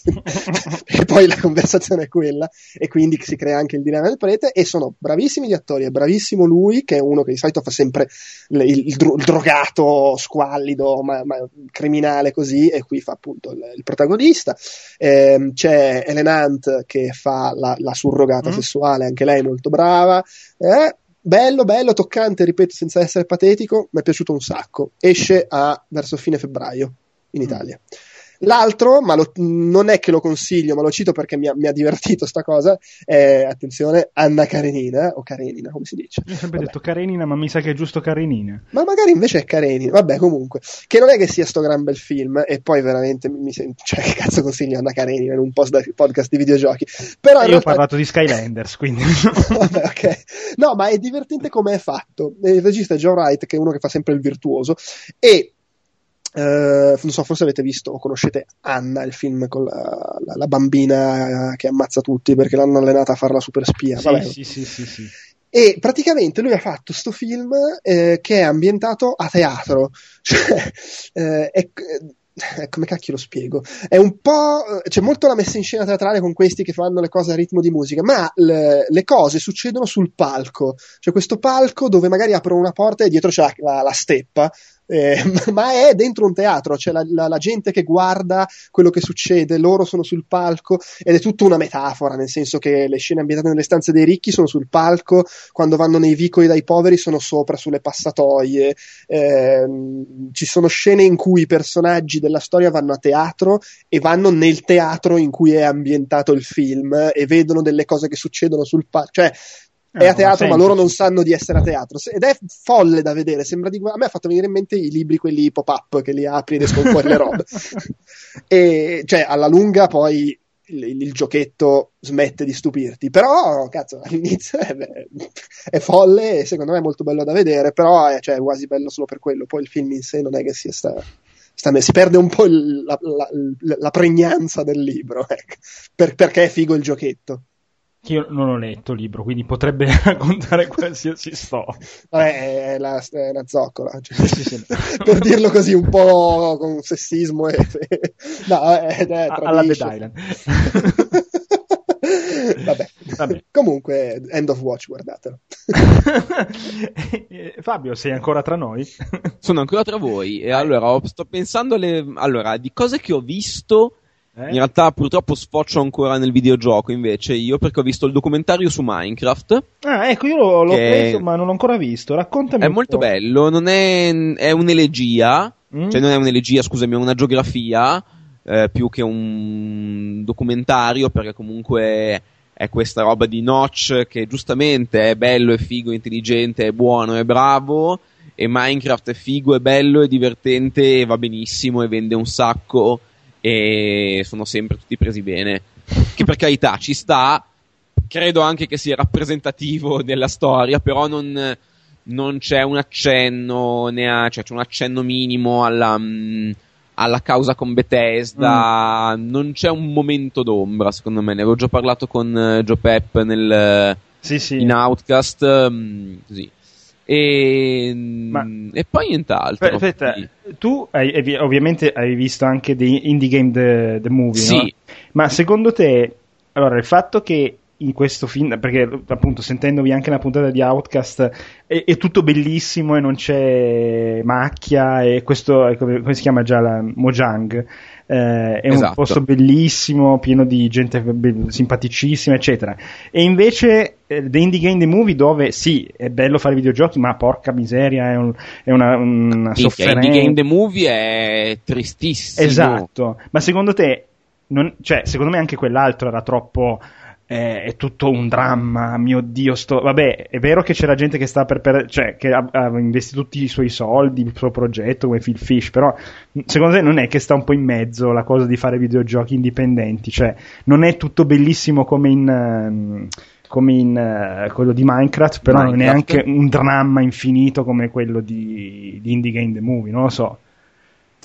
Sì, è che Indie Game The Movie l'ho trovato proprio pesante, sinceramente. Bello, bello. A me è piaciuto, rendo, eh, a me è piaciuto molto. Anche a me è piaciuto, però mi rendo conto che se non sei uno che ai videogiochi ci gioca non tanto, ma troppo, uh-huh. è una mattonata improponibile. Perché comunque alcune cose, cioè va tanto, cioè fa, fa una roba triste, pesante, ci sta, ma la fa anche lunga, secondo me. Quindi sì. io lo trovo um, bello, sono contento di averlo visto Anzi, forse ne faremo. Mh, mm, sto organizzando una rassegna mm. di. Cioè, mi avevano contattato per fare una roba tipo il retro gaming che facevo in un cinema a Mantova. Mm-hmm. che ehm, sabato andiamo a fare la conferenza stampa per questa roba qua, però ovviamente non potevo fare una serata come quella di retro gaming, allora facciamo una serie di percorsi mh, con le console, così attac- attacchiamo al proiettore, però facciamo, cazzo ne so, un percorso sul cinema, il rapporto tra cinema e videogiochi, allora puoi far vedere T, puoi Mm. far vedere Indiana Jones 4, più una rassegna in quel senso. Ho capito. E, quindi, e forse in una di queste robe qua facciamo una proiezione o di Indie Game The Movie o di Minecraft. Adesso dobbiamo vedere se si riesce. E ne approfitto così chiudiamo il cerchio. In una puntata di Outcast tu avevi consigliato Reformat the Planet, mi sembra si chiami. Ah, assolutamente. Ecco, spieghici in cinque, perché io non l'ho ancora avuto modo proprio temporale di andarmelo a prendere, eccetera. Eh, spieghi esattamente di cosa si tratta Reformat the Planet. Sì, Cioè- assolutamente. Eh, innanzitutto, appunto, è il primo lavoro mh, grosso di quelli di, di Two Player Productions, che sono quelli che hanno fatto appunto il documentario su Minecraft. Mhm. Eh, loro avevano prima iniziato a documentare il Blip Festival, che è un festival che si fa a New York di chiptune, molto bello. E poi hanno fatto questo Reformat Planet, sostanzialmente con la scena americana di New York e tutto. Ed è una- un'ottima introduzione, infarinatura su quello che è la, la micromusic e la scena moderna, perché fa vedere mm, un po' tutti gli aspetti, non in maniera molto approfondita, ma fa vedere intervista persone interessanti, intelligenti e fa vedere un po' tutte le componenti e tutte le cose che ci sono da vedere. Ed è molto molto molto molto bello. mm, filmato bene, sono dei bei po', tra l'altro mo- molto in America, ma in- nei locali belli, è molto molto bello da vedere. Ma segnalo Mhm. eh, anche un altro documentario che è fatto da Turanga Films, Mm? che sono dei ragazzi mh, spagnoli che hanno deciso di fare una roba tipo quello che era Reformat the Planet, ma sull'Europa. Ah, Si chiama Europe in 8 Bits e mh, è molto bello perché effettivamente la scena europea è completamente diversa e loro hanno, si sono girati tutta Europa, sono andati, sono venuti anche qua, mh, qua in Italia, mh, mh, hanno intervistato me, ma li ho portati anche a conoscere tutta la gente della scena qua in Italia e hanno fatto questo lavoro molto molto molto molto bello, esce in... eh, Dovrebbero, fare la, la prima proiezione al, al Sonar, al festival a Barcellona, se riescono. e si E- chiama esattamente, perdonami? Si chiama Europe in 8 Bits. In eight. Eh, adesso poi ve lo linko, magari Mm. lo metti, che c'è, mm, Sì. c'è un trailer ed è molto bello. Io gli sto, gli sto dando una mano a, mm, a fare la- i sottotitoli della parte in italiano, Mhm. perché loro hanno, hanno fatto, hanno fatto sia no, la stessa intervista a tutti gli artisti che hanno beccato, e tutti hanno parlato nella loro lingua e loro mettono poi i sottotitoli Ah, in bello, inglese. bello, bello. Ed è, mm, e hanno intervistato dei personaggi Eccolo molto interessanti. europin8bits.com. Ok, perfetto. Sì, sì, ottimo.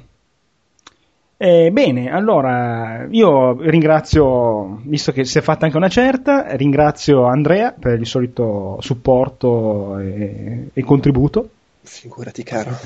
e ringrazio Fabio che ha avuto la gentilezza di partecipare a questa puntata. Ma e è stato un grande piacere, anche perché lo dico interessantissimo. sempre, il, mm, il Tentacolo Viola è il podcast con il nome più figo a cui si potrebbe pensare, secondo me. Grazie, grazie. Lo penso anch'io, ma sono molto modesto, vero? no, comunque, eh, grazie davvero del- della partecipazione, anche perché appunto, avendo, essendo tanto tanto tempo che volevo parlare di certe cose, mi ha fatto molto piacere e mi, sa- mi piacerebbe anche parlarne di più, però poi magari ci sarà Eh, ma nulla ce lo vieta. Difatti, in realtà. difatti. Mm. Ragazzi, io vi ringrazio ancora e allora buonanotte e ciao a tutti. Ciao a tutti. Ciao ciao. Ciao ciao. Ciao.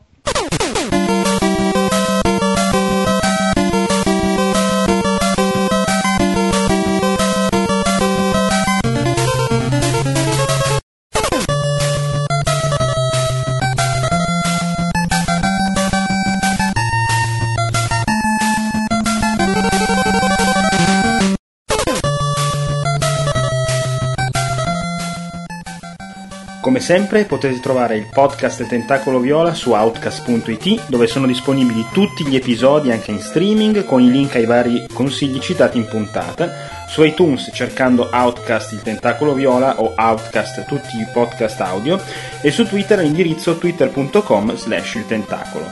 Ci potete trovare anche su Facebook cercando semplicemente il Tentacolo Viola tutto attaccato.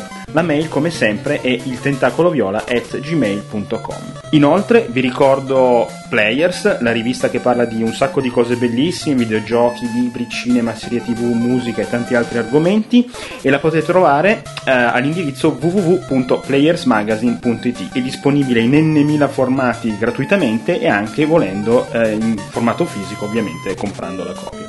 Io vi ringrazio, spero vi siate divertiti, un salutone alla prossima. Ciao ciao!